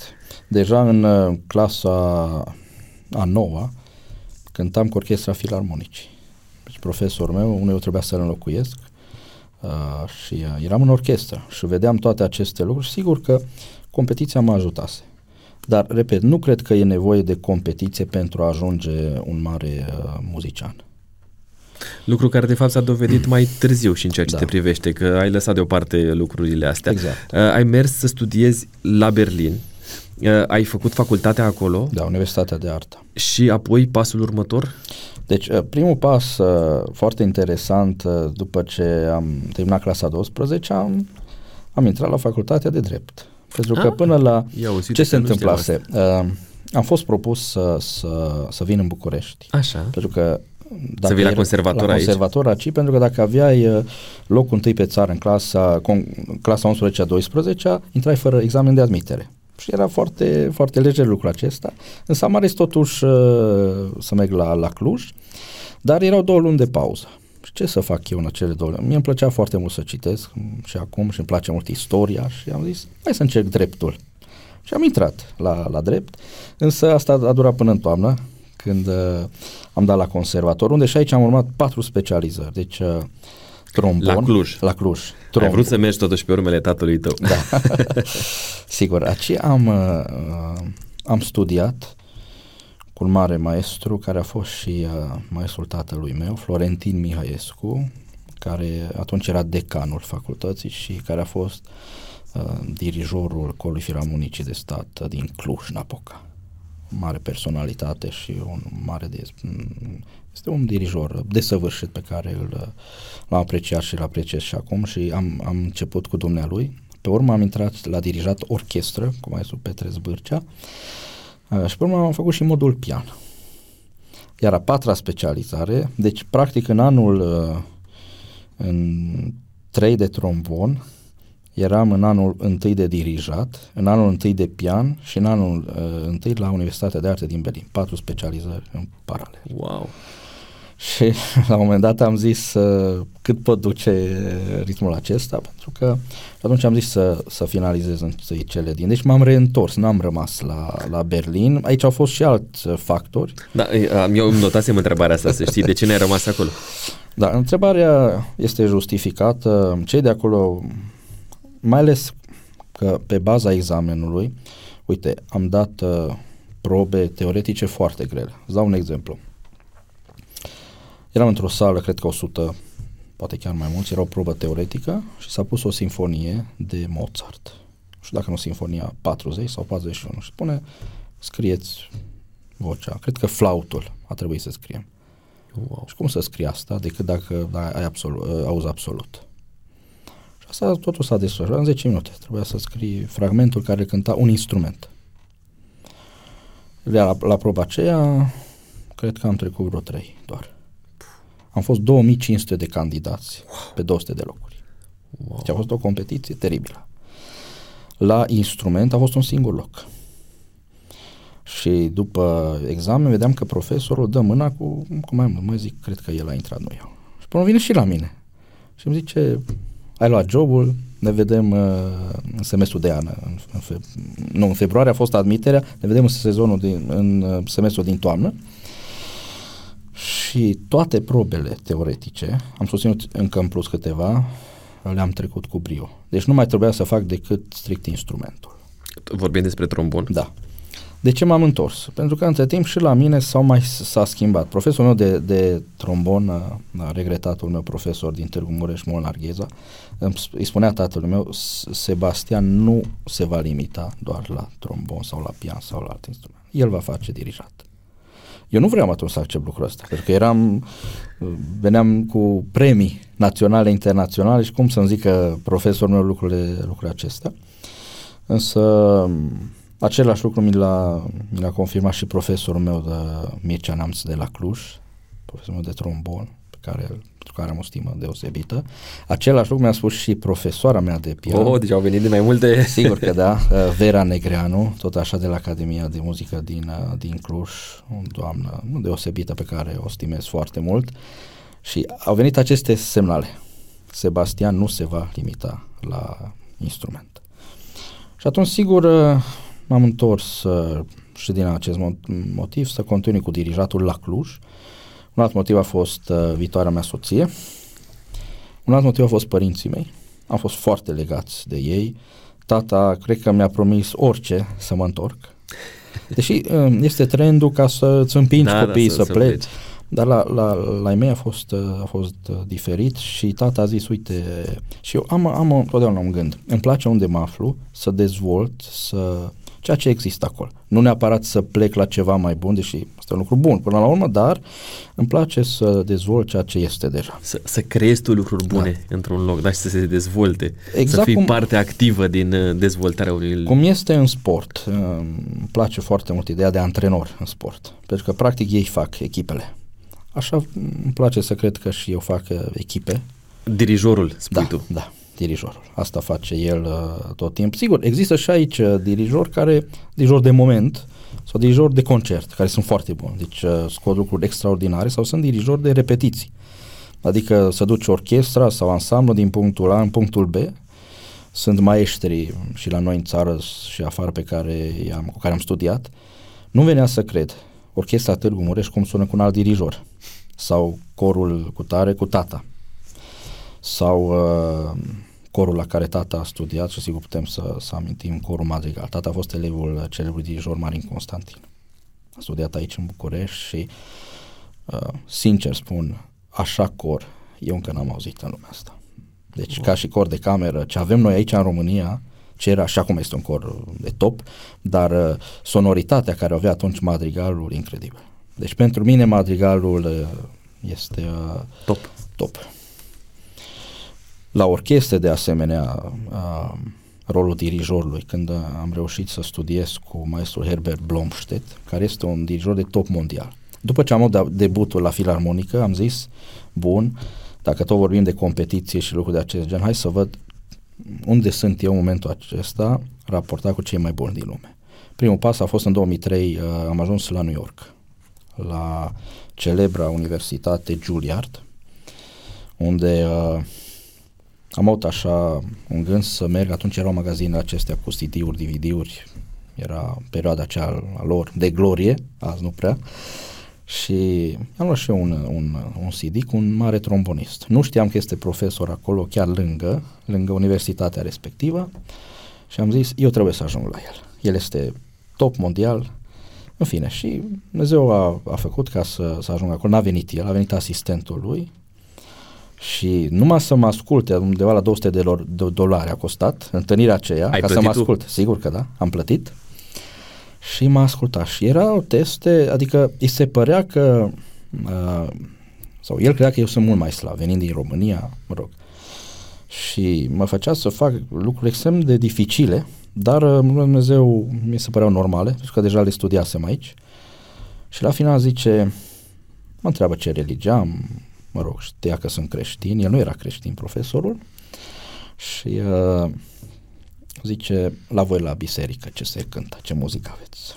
Și tata era cu mine. Și zic la tata, uite, hai să luăm imnul cu tare. Tata îmi prelucrase imnuri pentru trombon și am cântat și tata mă acompania. Și asta a rămas surprins, ce bravo, ce muzică frumoasă aveți. Și uh, zice, ai bani. Zic, băi, asta o întrebare care, mă rog, nu vă aștepta să pună și, și aici. Zic, ce înseamnă asta? Costa undeva la 34.000 de dolari pe an, ori asta, ori 4, ori chiar 6, dacă făceam și master, era o avere, dar nu asta era problema. Problema a fost că n-am dorit să rămân singur în Statele Unite. Eu eram foarte legat de, de casă și de părinți și m-am întors. Nici posibilitățile nu erau de așa natură, însă Dumnezeu uh, mi-a creat o altă oportunitate să studiez la celebru ansamblu German Brass, care la vremea aceea era cel mai bun ansamblu de uh, alămuri din lume. Și, uh, și acolo se dădeau în probe, video, trimiteai materiale și prima zi ajungeai acolo și te, te ascultau ei. Cine m-a ascultat? Uh, un instrumentist uh, din Filarmonica Berlin, care este top mondial, deci este una dintre cele mai bune orchestre care eu le-am auzit vreodată. Mă ascultă și după terminarea probei vine la mine. Zice, auzi, vrei să fii elevul meu? La care eu zic, asta e o glumă la noi, 1 aprilie, nu știu dacă este și în Germania. Zic, nu cred așa, ce nu sunt eu la, la nivelul uh, acela. Uh, deci la Julia revenind în New York, uh, profesorul spus, spusese, uh, ai șanse să intri, dar sunt costurile acestea. Se dau și burse. În schimb, la Berlin uh, era instituție de stat. Atunci n-a trebuit să... Și mai aproape de casă. Și mai aproape de casă și așa am ajuns la, să studiez la Berlin. Iar dirijatul, și cu asta uh, închei, uh, am vrut să văd ce spune un dirijor de top mondial, care dirigează doar cele mai bune uh, orchestre din lume. Am trimis uh, debutul meu de la Filarmonica Târgu Mureș și la o lună mi-a răspuns. Zice, ești un dirijor foarte talentat, tânăr, caută-mă în perioada asta. Și mi-a arătat orarul pe tot anul. Și așa am ajuns la el să studiez în Germania și el m-a, mi-a facilitat o bursă de peste 10.000 de dolari să studiez cu el în Statele Unite la celebra orchestră Cleveland Symphony Orchestra. Cam acesta ești tu din perspectiva asta da. profesională da. oarecum. Iar în România tu ai creat mai multe ansambluri. ansambluri. Da. ai lucrat și ca profesor? Da, deci uh, momentan am uh, deci permanent 16 ansambluri pe săptămână cu care mă ocup și uneori uh, de două ori pe lună 20 de ansambluri. Wow! Aici însemnând coruri de copii, coruri de tineret, coruri mixte, adulți, uh, orchestre de suflători, uh, banduri, uh, orchestră sinfonică, corul filarmonicii de stat cu care co- colaborez, apoi diverse concerte ca dirijor invitat, iar ca și predat, cred că am depășit cifra 2000 de elevi cu care m-au ocupat până acum uh, mai apropiat, să zic așa. Wow! Wow! Uh, tu faci voluntariat? Da. Adică dintre toate cele pe care le-ai amintit tu mai devreme, uh, sunt și da, grupuri... Sunt și, sigur că da. Sigur, eu din asta trăiesc, uh, din, din muzică, dar uh, îmi place să fac și voluntariat. În special, cei care sunt mai apropiați știu că luna decembrie uh, este o perioadă foarte bună pentru asta și organizez sau merg. Uite, anul trecut am fost într-o zonă unde, în județul Mureș, în viața am nici n-am auzit de localitatea respectivă, unde nu s-a cântat niciodată, n-a fost niciun ansamblu muzical acolo și oamenii erau, stăteau efectiv uh, încremeniți, ascultau și zic, măi, au, au și ei dreptul la, la muzică adevărată și uh, Totdeauna am ca țintă, o dată sau de două, ori pe, pe două luni pe an, să fac și voluntariat uh, puternic. Muzică adevărată. Da. De ce ai simțit nevoia să da. spui asta? Uh, este zic... și muzică falsă? Da, este un subiect uh, amplu și, și profund. Așa, în câteva uh, cuvinte, că uh, suntem și la capitolul ăsta, eu am o rubrică, da sau nu se numește, dar nu era printre întrebări asta. Te rog. Uite, mă și întreb de multe ori, ce mai este muzica astăzi? Pentru că ne bucurăm de dezvoltarea aceasta tehnologică și a științei, care e un mare beneficiu pentru noi. Putem atâtea lucruri să facem. Însă, uite, de-a lungul istoriei, când a, creș- a crescut și s-a dezvoltat știința și tehnica, să pierde ceva. Și anume să pierd valorile sufletești. În muzică, astăzi aproape totul este tehnologizat. AI-ul ne mănâncă. Și de multe ori între măi, concertul la care particip este live sau nu? Eu am fost la concerte și nu vreau să amintesc, unde mă pregătisem pentru muzică live. Și fiind acolo în sală, vorbesc de concerte mari, cu mii de oameni, și mi-am dat seama că asist la o glumă, pentru că era o muzică înregistrată, suna foarte bine, tot organizat. Și muzicienii pe scenă erau doar... Da, mă rog, executau și ei, dar nu era sunetul acela, acela natural. Ori asta cred că va fi o problemă în viitor. Pentru că ne îndepărtăm și când am zis muzica adevărată, ce înseamnă? Este muzica aceea autentică pe care o faci tu, o fac eu. Uh, uite, am o, o stimă deosebită. Mai sunt sate, nu știu dacă și tu observi acest lucru, sate vechi unde la marginea casei sau la marginea drumului, în fața casei, stă câte un țăran, poate îmbrăcat în port uh, național sau nu, și l-au cântând. Și eu am făcut acest experiment pentru că atunci când am învățat la conservator, aveam o materie, nu ni se părea nouă prea interesantă, folclorul, și am zis, mai hai să, să, să încercăm să vedem niște lucruri practice de pe urma acestei materii și mergeam și înregistram sau îi ascultam pe acei țărani. Și atunci am zis, hai să pun pe note ce cântă ei. Ori asta nu era foarte ușor. Și din asta am încercat, am registrat două, două portative sau mi-am notat eu acolo și am încercat să compun o piesă. Așa făcea, de exemplu, mare compozitor maghiar uh, Bartok Bela. Venea în Ardeal, asculta acest țăran, care cânta o muzică autentică. Știi? Unii după ureche.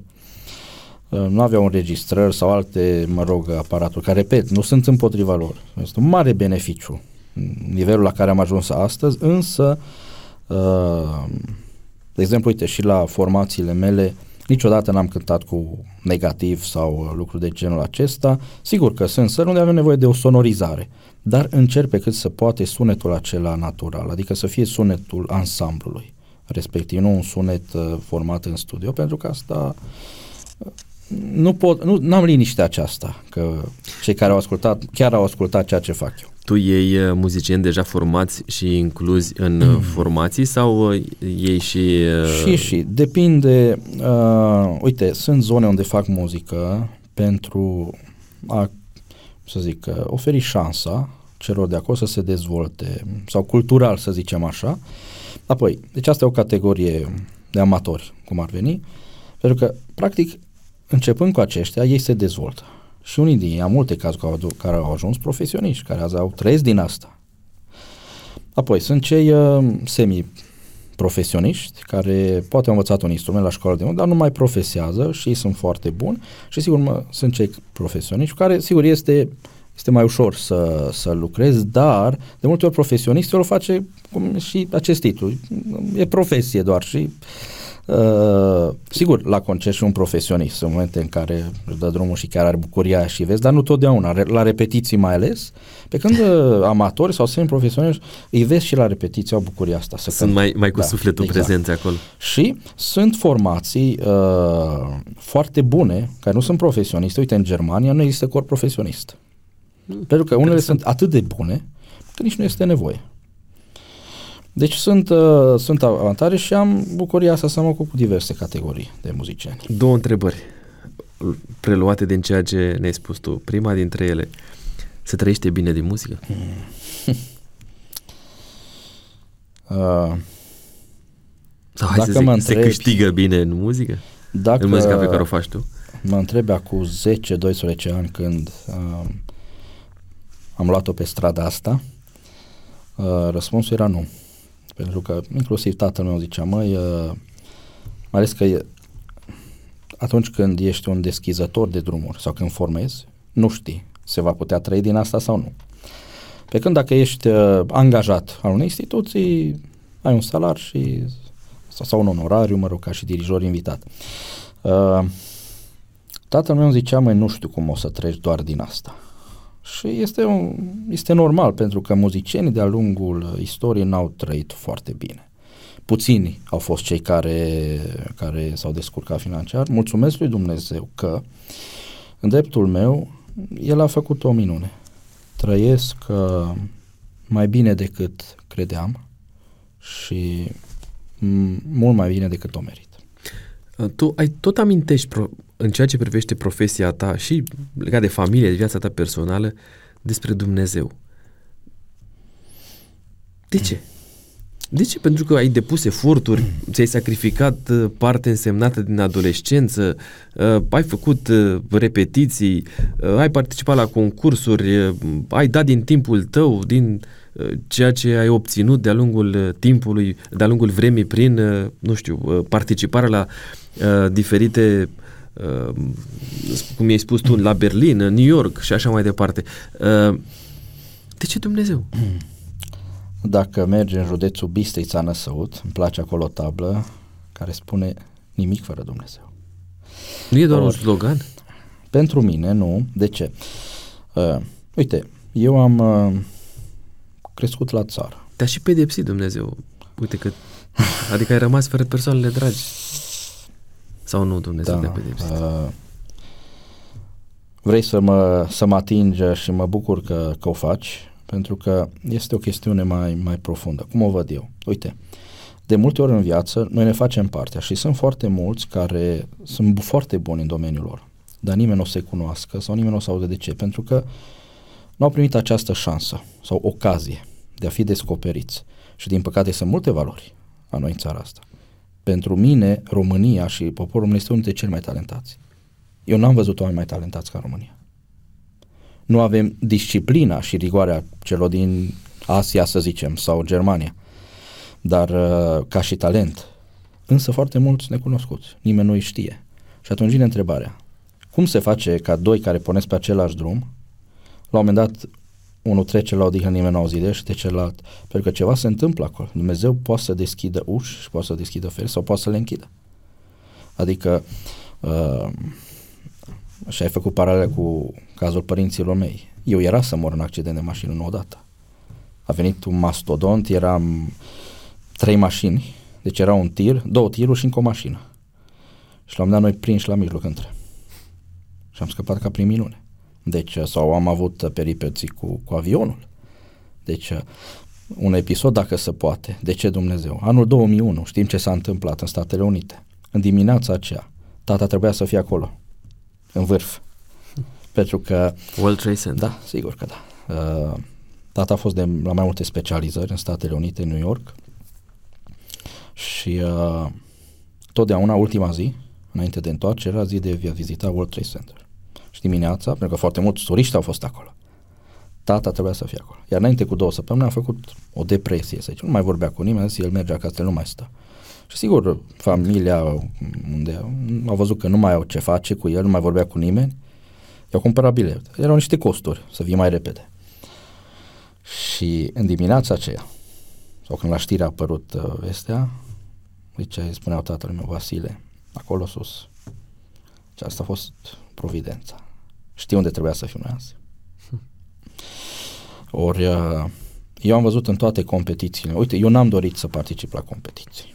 Deci asta au venit fără, mă scriau alții.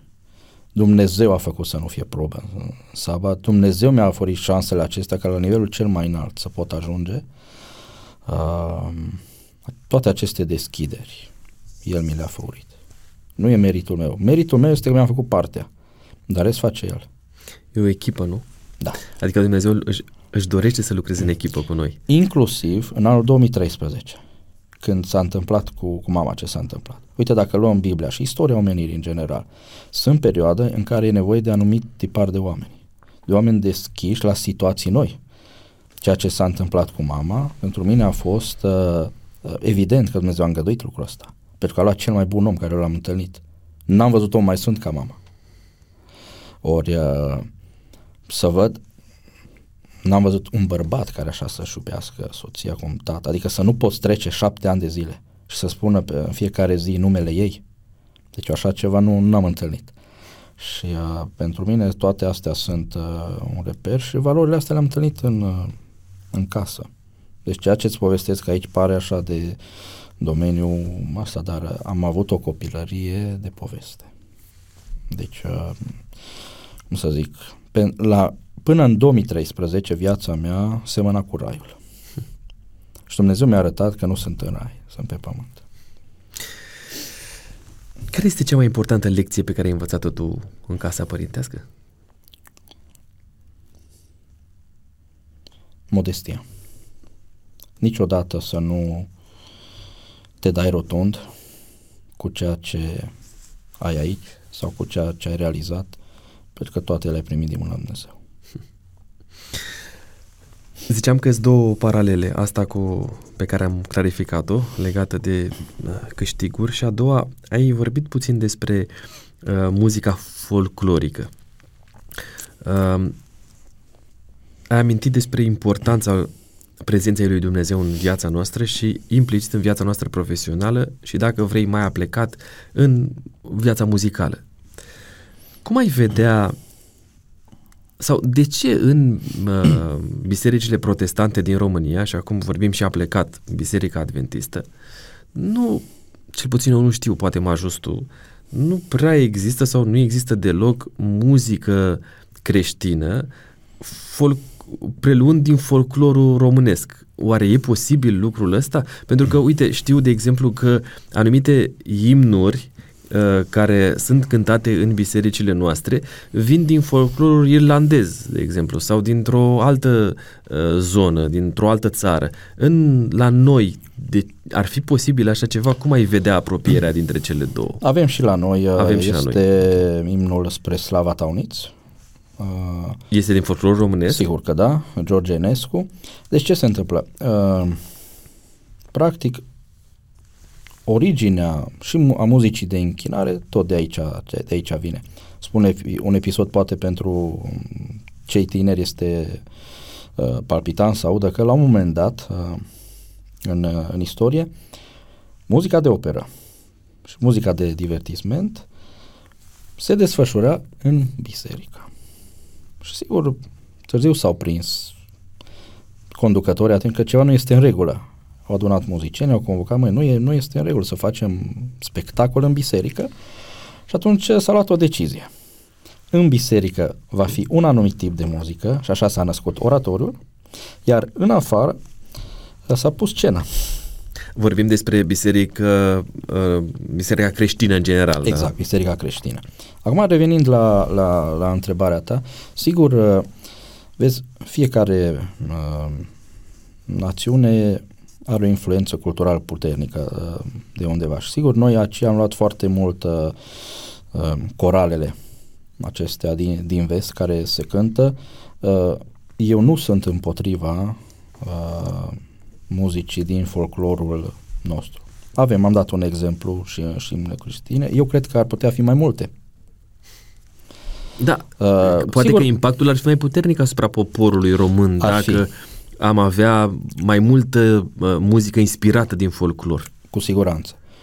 Uh, uite, sunt, uh, ca să dau un exemplu de la alte mm, religii necreștine, uh, acolo se cântă, uite, dacă mergem într-o zonă care eu frecventez destul de mult, când îmi place mult, în Turcia, este o zonă unde apreciez mult cultura și istoria acestei țări, care nu a fost imperiu înainte, uh, sau uh, îmi doresc să merg și în Israel, uh, muzica de acolo este 99%, dacă nu 100%, inspirată din folclorul lor. Și asta transmite un mesaj puternic celor de, de acolo și asta nu se schimbă. Ori, cred că noi, uh, poporul nu cred că are rețineri cu el însuși. Nu e împăcat cu el nu, însuși. Nu.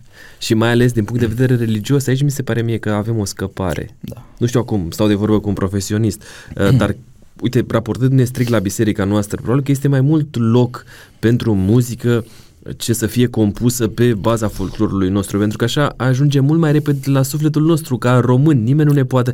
Este adevărat că de regulă folclor, folclorul, sau are nota asta, a fost folosit la petreceri, la, nu știu, la momente din astea așa de relaxare, mai puțin de biserică.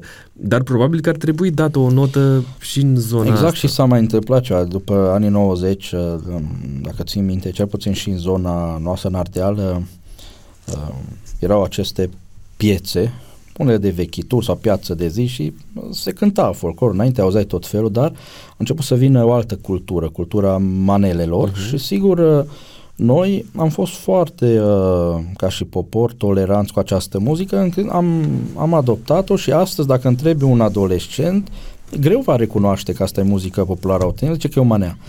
Și atunci, uh, sigur, eu am încercat să înțeleg și acest uh, gen muzical și trebuie înțeles, pentru că tot dintr-un folclor uh, vine, însă s-a pierdut din folclorul nostru. Uh, și cu, tu cum vezi, să ascultăm sau, sau cum e cu asta, cu manelele? Uite, eu am făcut un experiment și am un curs și sunt invitat uh, chiar și în unele instituții să țin acest curs care durează maxim oră în care facem o piramidă a genurilor muzicale. Ori întrebarea dacă eu ascult, dacă și studiu, eu am ascultat. Sigur, nu mi-au fost preferințe, dar uh, uh, trebuie să înțeleg fiecare gen muzical, ce are în spate, de unde provine el. Și am ascultat din toate. Sigur, probabil o să mă întrebi, sau mă rog, în mintea unora, ce ascult eu sau ce recomand eu așa în top. Ori piramida aceea, așa am ascultat toate genurile și analizăm ce spune genul ăsta. De exemplu, sunt genuri muzicale care nu au melodie. Sunt genuri muzicale care au doar ritm și un text. Ori muzica, cel puțin asta spun toate tratatele, trebuie să aibă câteva componente să aibă melodie, să aibă ritm, să aibă armonie. Și sigur, dacă este și muzică vocală, să aibă un text, un mesaj. Ori fără acesta e foarte greu să zici că este muzică. A fost uh, o perioadă când mari uh, compozitori, a fost dodecafonismul, a durat 18 ani și n-a mai ascultat nimeni. Și astăzi în muzica clasică contemporană uh, sunt foarte multe lucrări, uh, multe dezacorduri și lipsește melodia. Pentru că totul este foarte teoretizat, bine scris, dar nu mai are inspirația. Genurile acestea, pentru că amintite, uh, ce facem dacă ele au o inspirație? Cum se leagă asta cu ceea ce spune tratatul? Ori, uh, uh, uite, erau părinți, am făcut și cu copiii acest curs, care mă sunau, zice, domn profesor, cum să puneți uh, copilul meu sau acasă să cere să asculte rock? Eu zic, cât timp i-am zis să fac asta? Păi vreo 10 secunde, vedeți? Ca să recunoască.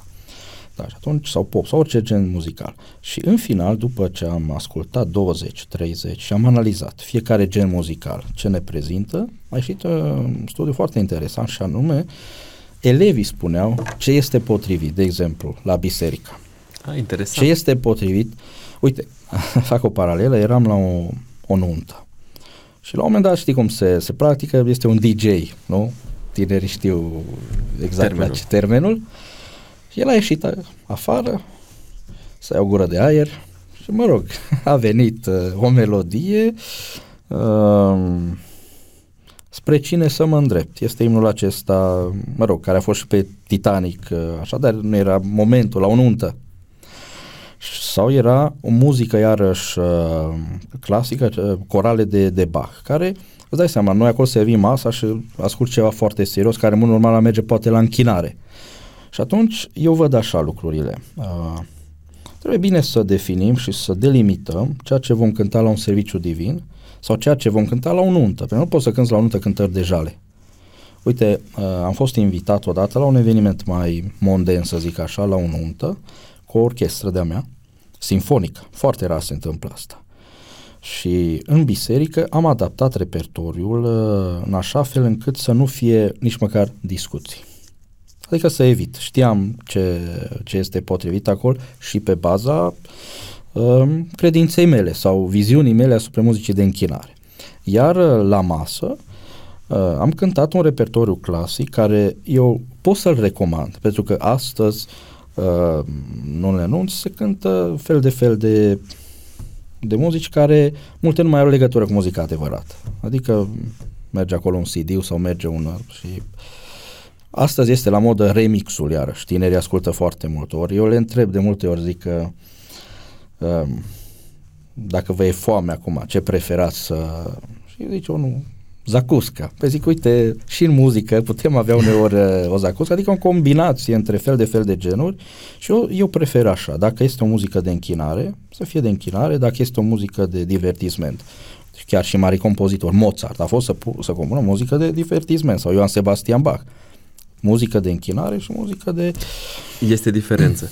Uite, aș vrea să mergem la rubrica aceasta, da sau nu. Tu ai amintit așa pe, pe scurt câteva lucruri. Um, te rog să ne spui dacă tu asculți doar muzică creștină. Trebuie să delimităm acest termen pentru că în viziunea mea nu există muzică creștină. Adică unii spun la muzică creștină unii spun muzica clasică e muzică creștină, uh-huh. dar nu Sau tot... unii spun uh, versurile, da, dacă sunt versurile. Uh, cu tentă uh, religioasă, înseamnă că este muzică exact. creștină. Uh, dar eu nu mai ascult... contează orchestrația sau cum foarte se mult, exact. Eu, eu am ascultat foarte mult așa zisă muzică creștină, dar diferea de la religie la religie, de la țară la țară. Uh, sigur că pe baza studiului acesta, care am fost nevoit și l-am curs de plăcere, am ascultat și alte genuri uh, muzicale. Nu, dar tu așa pentru tine, dincolo de... Eu în general nu ascult muzică. Nu asculti. mi îmi place să creez Să creezi muzică. muzică. Ok. Uh, ai un top 3 muzicieni preferați? care sunt în viață? Nu neapărat. Păi, e foarte greu. Da, uh, unul din profesorii mei, Herbert Blomstedt, Ok. Uh, Herbert von Karajan. Marin Constantin, Coru Madrigal. Uh, dacă ar fi să ne gândim la uh, muzica din biserica noastră, ai vreo piesă, două, așa aproape de sufletul tău? Mm. Uh, nu vreau să fiu foarte așa melancolic sau uh, să mergeți spre o zonă tristă, mai lângă tronul tău este lucrarea care deja eu am prelucrat-o, am deja două versiuni. Sunt curios să ascult. Uh, singur în noaptea grea. Uh, în zona Mureșului deja devine un, uh, un șlagăr, dacă se poate spune așa. Uh, foarte multă muzică corală bună avem ce, ce s-a scris. Uh, Sunt convins de lucrul uh, ăsta. Eram doar de, puțin curios de... Doamne, buzele poveste. mele. Uh-huh. Uh, mai am și o, o ultimă întrebare. Muzica de închinare care conține beat este primită de Dumnezeu? Hmm. Întrebare foarte bună. În general, legat de asta, să dau un exemplu și mai uh, pe care eu îl practic. Uh, în biserică la noi, instrumentele de percuție sau chitara și chitara electronică nu se practică. Tatăl meu a încercat să introducă muzica de închinare câteva instrumente de percuție, dar cu mari rețineri. De exemplu, era clopotele, un trianglu și atât. Ori eu uh, uh, am introdus tobă mică, timpan, glockenspiel, xilofon, cinele, etc. Uh, însă am simțit în unele locuri reținere și am spus așa uh, celor de acolo și chiar pastorului sau comitetului, zic, uitați, hai să facem Puteți participa la repetiție, evident. Eu voi da o scritură clasică. Nu o să introduc bateria. Era mult mai avantajos să introduc bateria în biserică, dar uh, sunt multe, uh, cum să zic, lucruri de, de discutat aici, pentru că vedem că bateria se folosește la tot felul de genuri muzicale, ori introducând-o în biserică, în primul rând, poate am face o pricină de potignire pentru unii, pentru alții poate ar, am, da, am fi deschizători de noi uh, drumuri și asta se practică în unele biserici protestante deja. Eu am, am zis să merg pe instrumentele clasice și să dau o scritură uh, uh, potrivită viziunii mele despre muzica de închinare, așa cum am înțeles eu până acum. Și în unele locuri a fost zice, bun, facem un test, să vedem după program. Și foarte interesant că au fost frați care au spus uh, pastorul local, zice, frate pastor, asta trebuia din anii 70 să fie așa făcut. Eu mi-am luat uh, o răspundere uh, și peste tot unde am introdus nu a fost niciun fel de, uh, de probleme. Deci putem folosi ritmul sau așa, dar totuși trebuie văzut, uite... Să fie făcut cu înțelepciune. Da, și adaptat. Adică nu cred că în cultura noastră și chiar în folclorul nostru putem uh, cânta în biserică o muzică care să ne ducă spre, știu eu, rock, pop, jazz și lucruri de genul acesta. Să nu fiu înțelegeți, nu sunt împotriva lor, pentru că, uite, eu pot sugera niște lucruri, dar până la urmă uh, omul va decide ce ascultă, pentru că asta și influențează. Uh, Uite, aș vrea să, să zic următoarea chestiune, subiectivă oarecum. Uh, atunci când o muzică de biserică, cultică, te face să bazi din picior, să simți, nu știu, ritmul, să te gândești la cu totul altceva decât la Dumnezeu și la închinare. Oare nu e o problemă cu muzica respectivă? Dacă muzica, Sau nu neapărat dacă muzica asta? aceea te, te depărtează de Dumnezeu, uite, eu nu pot să fac. Uite, sunt genuri muzicale și dacă doar pot să-și amintesc. Te rog.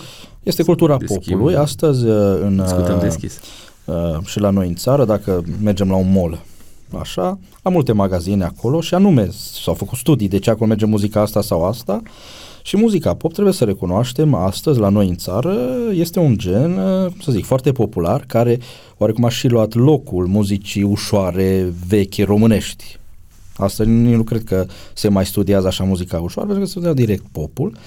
Uh, eu pe muzica aceea, eu nu pot să-L văd pe Dumnezeu, dar nu pot să zic cuiva, mm-hmm. lucrul ăsta, că tu nu te poți închina pe pop, dar eu, eu nu-L văd pe Dumnezeu acolo, prin muzica aceea uh, și atunci sigur că poate să fie o problemă. Dacă în actul meu de închinare muzica aceea mă depărtează de Dumnezeu. Tu spui că este o chestiune subiectivă muzica? Nu avem ceva obiectiv în muzică? Și vorbesc despre muzica de închinare. Uh, adică fiecare alege ceea ce crede că îi se potrivește? Dacă, este și o chestiune culturală? Da, este și o chestiune culturală și în același timp, uh, când vorbim de biserică, vorbim despre ceva organizat. Ori dacă avem o organizare, există un, uh, un cadru. Ok. Și cadrul acela uh, sunt niște termeni acolo, dar muzica în general, care este artă, poți să explici arta? Da, foarte interesant perspectiva ta, e foarte interesant asta, adică și deschide noi perspective și e sănătos să fie așa. Ehm, dar îmi dau seama că într-o discuție între profesioniști lucrurile sunt mult mai eh, profunde, dar în același timp și subiectivismul este la înălțime. Da. Uite, îți dau un exemplu mai concret, eh, fiind și dirijor de um, orchestre de suflători și, cum se zice la noi în țară, de fanfare. Este un subiect care interesează. De ce? Pentru că în trecut, poate chiar și azi, fanfara era văzută ca și ceva de mormântare. La mormântare să auzim o fanfară și poate odată pe an la un festival de fanfare și atât. Și au fost multe discuții. De ce? Pentru că uh, în uh, multe zone ale țării se cântă un stil de, uh, de marșuri uh, care în altă parte nu se folosesc. Acum, îți dai seama dacă eu merg într-o biserică unde se cântă aceste marșuri, nu pot zic, măi, voi sunteți greșiți sau așa. În schimb, eu pot să dau un exemplu. Uh-huh. Pentru că eu vin cu o muzică și o prezint și eu spun, uitați, așa, pe baza experienței mele, cunoaștere mele și pe baza a ceea ce am văzut eu cum ar trebui să funcționeze o muzică de închinare potrivită în biserica noastră de aici din România, asta recomand. Deci este un, uh, un uh, să zic, un model dacă vrei. Dar, dar nu voi impune, impune acolo. Okay. Pentru că eu pot să, să fac mai mult rău. De ce? Dacă percepția celor de acolo este, măi, Sebi este un om bun, dar el de muzică e ca ne-a, ne-a tăiat. Și atunci eu nu vreau să tai pe cineva cu, cu lucruri. Din contră, eu vreau, ți-am zis la început, eu vreau să aduc valoare unui om. Ori dacă eu vin cu adevărul meu, să zicem, nu știu cât, uh, cât voi câștiga din asta, dar el, cunoscându-mă pe mine, știe eu ce muzică propun. Uite, dacă sunt invitat în zona Banatului să țin, uh, uh, știu eu, un discurs sau uh, un curs despre muzică. Ei știu deja dinainte ce voi spune și mă provoacă, dar uh, încerc să fac uh, în așa fel încât uh, să fie o înțelegere clară a ceea ce vreau să spun. În primul rând, cred că este important uh, pe un om să-l aduci la Dumnezeu și pe urmă cadrul care îl dai, să nu fie ceva venit uh, cu forța, știi? Eu nu vreau să forțez pe cineva să creadă ca și mine. Mă bucur de, de ceea ce îmi spui pentru că este matură perspectiva ta și cred că avem, avem nevoie fiecare dintre noi să înțelegem um, perspectiva asta ca principiu, în, în sensul că el se aplică în orice domeniu. Adică nu vin să-mi impun adevărul meu, ci doar îți arăt cum gândesc, îți arăt ce fac, astfel încât să preiei ca model dacă uh, vei considera că el uh, are ca bază scriptura, are, are ca bază pe Dumnezeu și de aici nu mai discutăm mai mult decât atât, pentru că în fond fiecare putem să ne luptăm pentru adevărul nostru, știi că asta este era post-adevăr, în care fiecare zice că ce spune el are dreptate și se aplică, după cum se vede, aproape în orice domeniu. Sebi, dacă exercițiul de imaginație, dacă Dumnezeu ar sta aici în fața ta, ce l-ai întreba?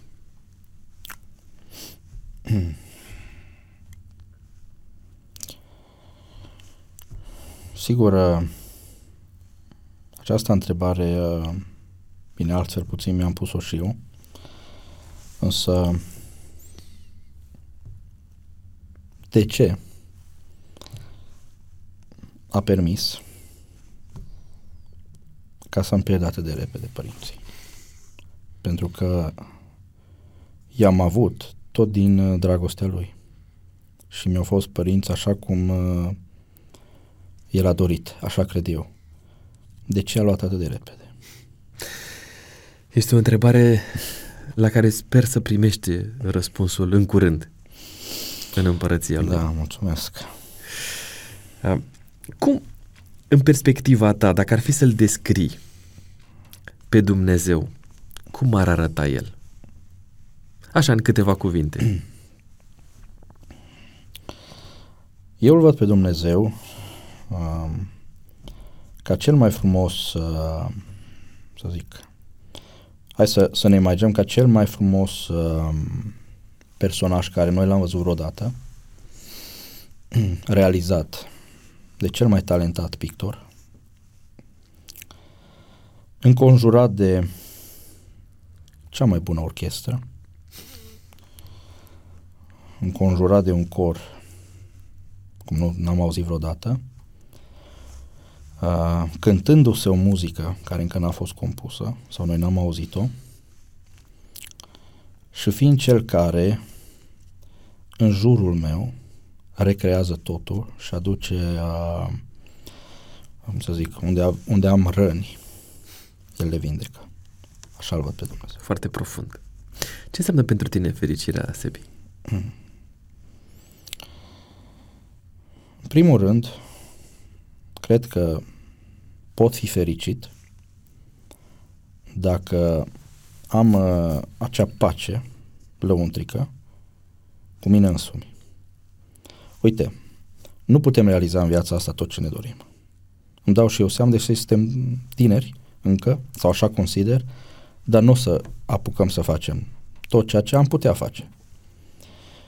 Dar trebuie să fim liniștiți în orice clipă am fi, că am făcut, uh, să zic, o înțelegere cu Dumnezeu, în sensul că ducem atât cât El consideră că putem duce și facem atât cât El crede că noi putem face.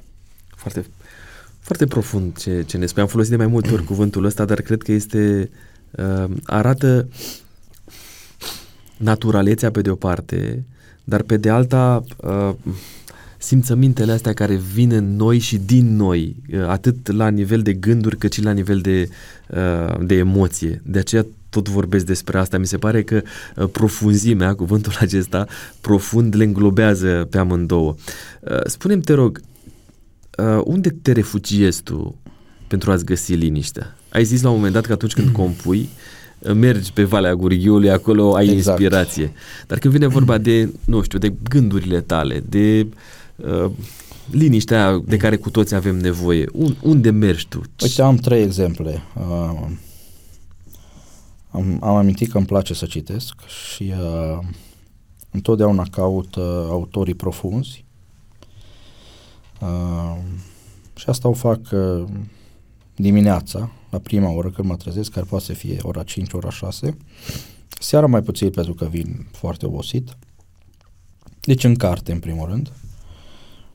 Uh, carte însemnând pentru mine uh, inclusiv Sfânta Scriptură, uh, pentru că îmi dau seama, e mai autentică acum decât uh, acum 20-30 de ani când am citit-o de vreo 3-4 ori la rând. Aveam pasiunea aceasta de copil, se făceau și concursuri, primeam o ciocolată, cine citește primul Biblia și așa. Doi. Uh, spre exemplu, luna, uh, luna trecută am compus sau am prelucrat cinci lucrări foarte cunoscute, cum am amintit, mai lângă tronul tău sau ridicați-mă în credință sau uh, înaintea ta Iisus iubit, imnuri care au 3-4 portative și le-am prelucrat uh, făcând ele o compoziție de 6 minute Wow. pentru orchestră de suflător sau orchestră sinfonică. Acesta ar fi al doilea lucru. Iar vara, când um, și vremea permite, îmi place foarte mult um, spațiul verde sau gazonul. Sunt în uh, un împătimit al gazonului, dacă se poate spune așa. Chiar am fost deja, mulțumesc Dumnezeu, acest hobby l-am dezvoltat. uh, Sunt invitat uh, în țară la diverse întâlniri al celor mai mari specialiști pentru țineri terenuri de fotbal și, și golf sau chiar am uh, acces la unele stadioane din țară, pentru că oamenii care m-au cunoscut au venit la mine acasă, avem o curte și îmi place mult gazonul. Și am dezvoltat această pasiune, probabil, nu știu, moștenită de la mamă care îi plăceau florile sau îmi place frumosul, nu știu exact, dar uh, și aici fac o paranteză. Uh, dacă n-aș mai face muzică, deși nu cred asta, sau dacă aș avea timp, hai să spunem așa, de, de toate, aș face și Uite, România este foarte frumoasă, dar uh, conș- suntem conștienți că avem încă mult praf, noroi m, și spațiu verde încă. Uite, și m-am gândit așa în sinea mea dacă aș reuși să fac cât mai multe curți sau străzi, cum am reușit să fac în, în curte la mine. Lucruri simple, un gazon, câțiva copaci, cred că ar fi totul mai, mai frumos. Foarte și, adevărat. uh, Vara aici, aici mi este. Deci sunt uh, Trei, ales- da, Locuri, da, momente da, în exact. care îți găsești cu adevărat liniștea. Sebi, uh, înainte de a deschide cuvântul lui Dumnezeu de care spui că ești îndrăgostit încă de mic, am să te mai întreb uh, două lucruri. Primul dintre ele, cu ce poți fi tolerant?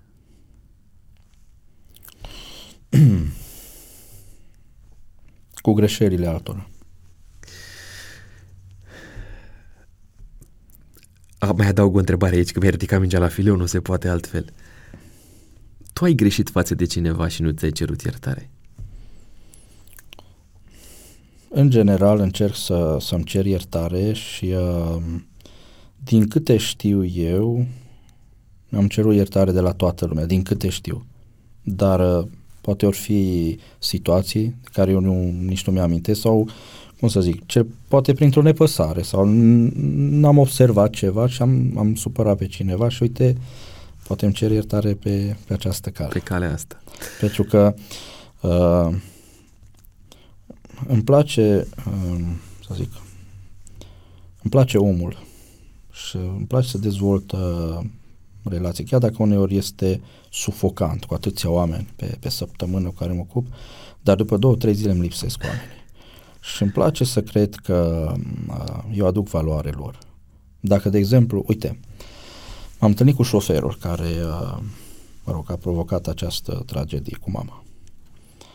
Și uh, el a venit la mine. nu, nu ziceai că a murit? Uh, nu, șoferul tirului. A, tirul, care a intrat care în... a intrat. Ok, ok. Și sigur, a fost vina lui, a recunoscut și toate, mă rog, și expertiză, tot ce s-a întâmplat acolo. Și uh, întâi el a vrut să vină la mine, dar am zis să mai amânăm, pentru că nu poți să știi ce reacție ai atunci la cald. Și eu m-am dus la el pe urmă. Deci eram în același loc, la judecătorie și eu m-am dus la el, am vrut să-l cunosc.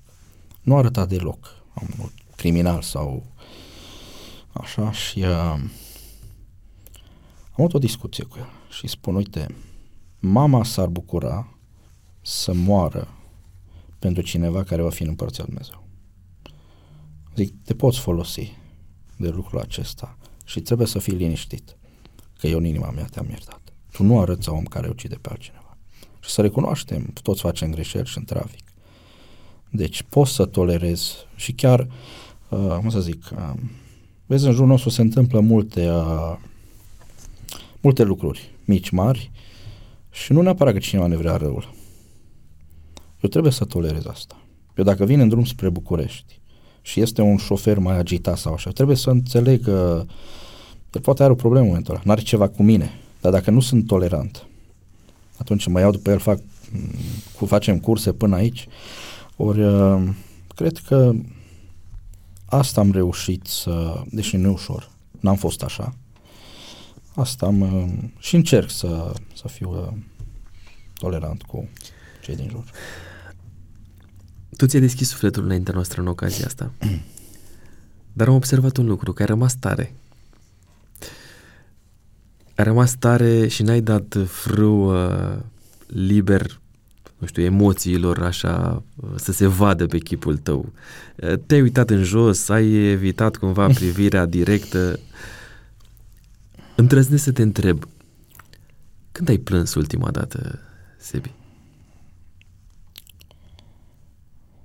cu trei zile. Uh, compuneam uh, o lucrare în memoria părinților mei. Și uh, curios, deși rar mi se întâmplă, erau momente în lucrarea respectivă care uh, cred că și tatălui meu îi plăceau.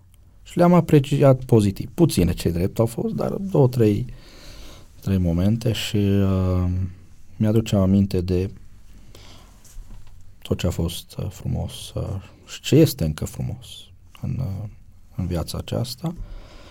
Apoi, uh, acum două zile, am fost la o mormântare. Încerc pe cât se poate să, să evit, dar sunt situații în care chiar eu trebuie să organizez mormântarea respectivă, să partea muzicală și uh, am plâns cu cei ce plâng. Uh, să știi că este ocazia sau una dintre ocazia cele mai bune în care oamenii se deschid și sunt sinceri. A venit la mine un domn să mulțumească. Un om care niciodată nu n-a dialogat cu mine. Și am început să purtăm un dialog profund. Ori lucrul acesta uh, confirmă ceea ce spune Sfânta Scriptură că e mai bine într-o casă de jale. Și mi-am dat seama cu două zile de lucrul acesta. Ai făcut referire la Scriptură, este timpul să o și deschidem, așadar te rog să ne citești sau să ne spui pe de rost cum vei prefera tu, care este pasajul așa de suflet pentru tine, pe care no, îl alegi pentru ocazia asta, îmi dau seama că sunt multe de-a lungul uh, timpului de, de credință pe care l-ai petrecut cu Dumnezeu și cu cartea. Toate lucrurile lucrează spre binele celor ce iubesc pe Dumnezeu. Îți amintești unde este scris? Da, este în Romani 13.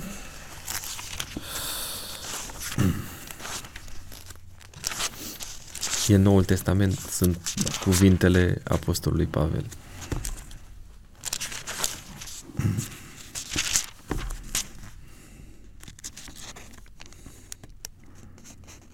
foarte interesant că îmi spui că toate lucrurile lucrează spre binele celor ce Uite, și nu pot să nu... Chiar am deschis acum și trebuie să mai citesc un verset, tot din uh, Roman 13, uite, cu 13.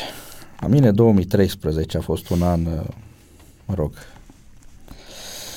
însemnat să trăim frumos, ca în timpul zilei. Și uh, ce înseamnă să trăim frumos astăzi, într-o lume agitată, aglomerată, plină de, de ură în jur, înseamnă că în momentul în care eu mă întâlnesc cu tine și tu cu mine, să încercăm să dezvoltăm ce este mai frumos în noi. Așa să ne ajute Dumnezeu.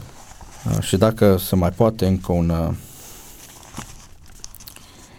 un pasaj. Sigur. Omul îndrăgostit de Biblie nu poate să nu spună mai mult. Da. Uh, pentru că uh, acest cuvânt al lui Dumnezeu este un izvor de inspirație continuă. Te rog. Da, în Ioan 14, versetul 1, să nu vi se tulbure inima. Aveți credință în Dumnezeu și aveți credință în mine. Casa tatălui meu sunt multe locașuri. Dacă n-ar fi așa, v-aș fi spus. Eu mă duc să vă pregătesc un loc și după ce mă voi duce, vă voi pregăti un loc, mă voi întoarce și voi lua cu mine, că acolo unde sunt eu să fiți și voi. Amin. Să ne ajute Dumnezeu să fim acolo, să se împlinească făgăduința asta. Se bine apropiem de finalul podcastului nostru, uh, un podcast uh, special așa uh, de suflet cu un maestru al muzicii, dar și al omeniei. Am descoperit în tine în ocazia asta un om dincolo de uh, și un suflet curat dincolo de ceea ce, ce se vede la, la suprafață. Uh, un test de autenticitate am în ocazia asta pentru tine, câteva întrebări cu răspunsuri scurte. Care este cea mai autentică lecție pe care ai învățat-o din postura de dirijor? Să nu oprești orchestra sau corul fără sens. Care este cartea din care ai învățat să fii autentic?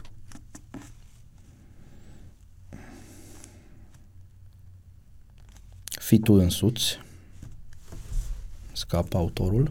Ne putem uita și pe exact. telefon, nu e niciun fel de, de problemă, uite că între timp o să reușim. A, am să-l rog de fapt pe Iuli, care se află în spatele camerei, să ne ajute cu informația asta. Uh, care este, uh, cu ce defect, iartă-mă, te lupți cel mai des pentru a rămâne autentic? Cu frica. Care este locul în care te întâlnești în mod autentic cu Dumnezeu? Când mă inspiră să compun o muzică nouă. Și ultima întrebare din testul acesta, poate cea mai grea, pe care mulți au catalogat-o așa, care este cel mai autentic om pe care l-ai întâlnit vreodată? Mama mea. Am un uh, ur, următorul moment este acela al uh, ideii de a completa o frază. Cel mai mare defect al meu este frica. Detest cel mai mult când un om valoros își bate joc de talentul lui. Cartea pe care recomand să o citească orice om cel puțin odată în viață are titlul? Biblia, evident. Cea mai mare calitate a soției mele este? Are foarte multe calități. Poți să numești mai multe. Una dintre cele mai sincere persoane pe care am cunoscut-o. Rugăciunea mea conține întotdeauna cuvântul? Recunoștință. Și ultima provocare de aici, primul lucru pe care îl fac dimineața este? Să citesc un gând care mi-l aduce mai aproape pe Dumnezeu. Iuli, ai găsit cumva uh, autorul cărții, uh, cum ai zis, uh, Sebi? Fii tu însuți. Fii tu însuți.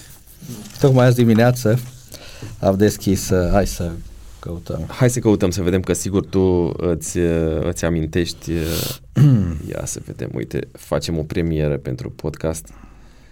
Fii tu însuți. Peter H. Reynolds. Da, el este autor. El este, da? Da. Ok, mulțumesc frumos. Avem și 10 întrebări cu alternativă de răspuns. Celibidache sau Enescu?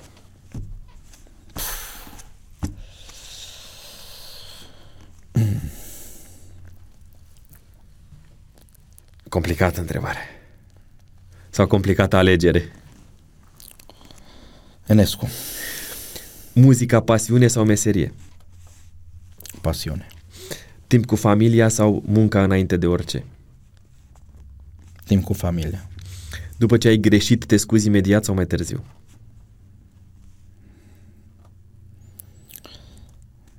Dacă este o scuză, mă rog, sau dacă este un incident minor, imediat, dacă este unul major și atunci și după. Uh, îi spui soției mai des te iubesc sau iartă-mă? Te iubesc. Insistent sau discret? Și și. Rugăciune în gând sau cu voce tare? Mai mult în gând. Compozitor sau dirijor? Ambele. Citești mai des din Vechiul sau din Noul Testament? Până la 20 de ani Vechiul Testament, îmi plăcea mult istoria, iar acum Noul Testament. Și ultima mea întrebare, dar nu cea din urmă de la uh, podcast, faci muzică din dragoste de artă sau din iubire de oameni? Și și. Îți mulțumesc frumos, uh, Sebi. Ziceam că nu se termină podcastul și întrebările pentru că am o întrebare surpriză. Ea este scrisă de cei care au stat înaintea ta pe scaunul pe care ești tu așezat în momentul de față. Uh, eu amestec întrebările și am să te rog să extragi tu un bilețel de aici și să ne răspunzi. Mai este unul acolo, Așa, hai să-l- pune-l tu aici, le mai amestecăm un pic. Ai uh, experiența examenelor. te rog, alege un, uh, un bilețel să vedem ce întrebare uh, găsești tu acolo. Uite, vezi, deja ai, mai- nici măcar nu te-ai uitat. te rog. Sunt curios. Wow. Încă o dată se confirmă că nu există coincidențe. Care este întrebarea pe care pune lui Dumnezeu dacă l-ai vedea acum? Rămâne aceeași. Rămâne aceeași. De ce? Și anume, uh, de ce a îngăduit uh, să plece părinții de lângă mine atât de repede? În nota întrebărilor uh, am să te rog și pe tine să scrii o întrebare, am să-ți dau un bilețel și în același timp uh, îți ofer cu toată inima pixul acesta, marca autentic, pe care să-l uh, porți cu tine uh, și cumva arată prețuirea pe care noi ți-o purtăm. Te rog să scrii întrebarea, apoi să împachetezi bilețelul și să-l pui în bol. Nu te las să pleci de aici, de la noi, Sebi, până nu am să-ți ofer și un cadou de la prietenii noștri de la editura Viață și Sănătate. Îi uh, avem aproape de fiecare dată. Îți propun uh, unul dintre cele două titluri, Apropierea și întârzierea Parusiei. Este un studiu uh, al cărții Apocalipsa, făcut de uh, Laurențiu Moț, uh, decanul uh, de la uh, rectorul, iartă-mă, de la Universitatea Adventus și de asemenea cartea aceasta uh, destul, descoperirea unui Dumnezeu care este suficient atunci când tu nu ești, Mulțumesc tare mult. uh, pe care dintre ele o apreciez, ale, uh, alegi. Una e mai pentru minte, alta e mai pentru suflet, Suflet. care să meargă în ocazia asta. Da, Sufletul, uh, sufletul. primează, da? Da. Îți mulțumesc mult, uh, Sebi. Îți mulțumesc și eu. A fost o onoare să povestim în ocazia asta, dar nu numai să uh, relatăm istorii de viață, ci mai ales să-L redescoperim pe Dumnezeu așa cum a lucrat El în viața ta și cum continuă să o facă. Prețuire! Mulțumesc din suflet pentru invitație și îți doresc uh, mult succes și ție și celor care te urmăresc să-L descoperim împreună pe mai bine pe Dumnezeu. Vă mulțumesc uh, și vouă pentru că ați stat aici uh, cu noi până la final, un uh, podcast de pus în ramă acolo special uh, pentru ca să reveniți la el ori de câte ori veți simți nevoia de un balsam pentru suflet, uh, pentru a îl înțelege mai bine pe Dumnezeu și pentru a afla că dincolo de orice dar pe care El l-a pus în noi, depinde extraordinar de mult de felul în care uh, alegem să facem echipă cu Dumnezeu. Putem să ajungem pe scenele mari ale lumii, dar totul este în zadar dacă nu îl avem pe Dumnezeu în inima noastră. Uh, Purtați uh, cu dumneavoastră gândul acesta, purtați cu voi acolo unde veți merge fiecare uh, mesaj pe care l-ați auzit în ocazia asta uh, și faceți în așa fel încât uh, trăirea voastră să fie cu adevărat uh, autentică. Nu uitați un like, un subscribe, uh, un comentariu ne ajută să ajungem la uh, unile, unii dintre cunoștințele dumneavoastră, să nu mai vorbim dacă veți alege să distribuiți podcastul nostru și pe rețelele sociale, pe WhatsApp, pe grupurile dumneavoastră, cu siguranță ne veți face și le veți face un uh, mare bine. Uh, vorbesc cu prietenii mei uh, la Pertu în egală măsură în care vorbesc cu cei pe care uh, nu vă cunosc în termenii aceștia uh, de respect. Așa se întâmplă aici la noi la Autentic. Până data viitoare, nu uitați uh, să rămâneți cu adevărat autentici.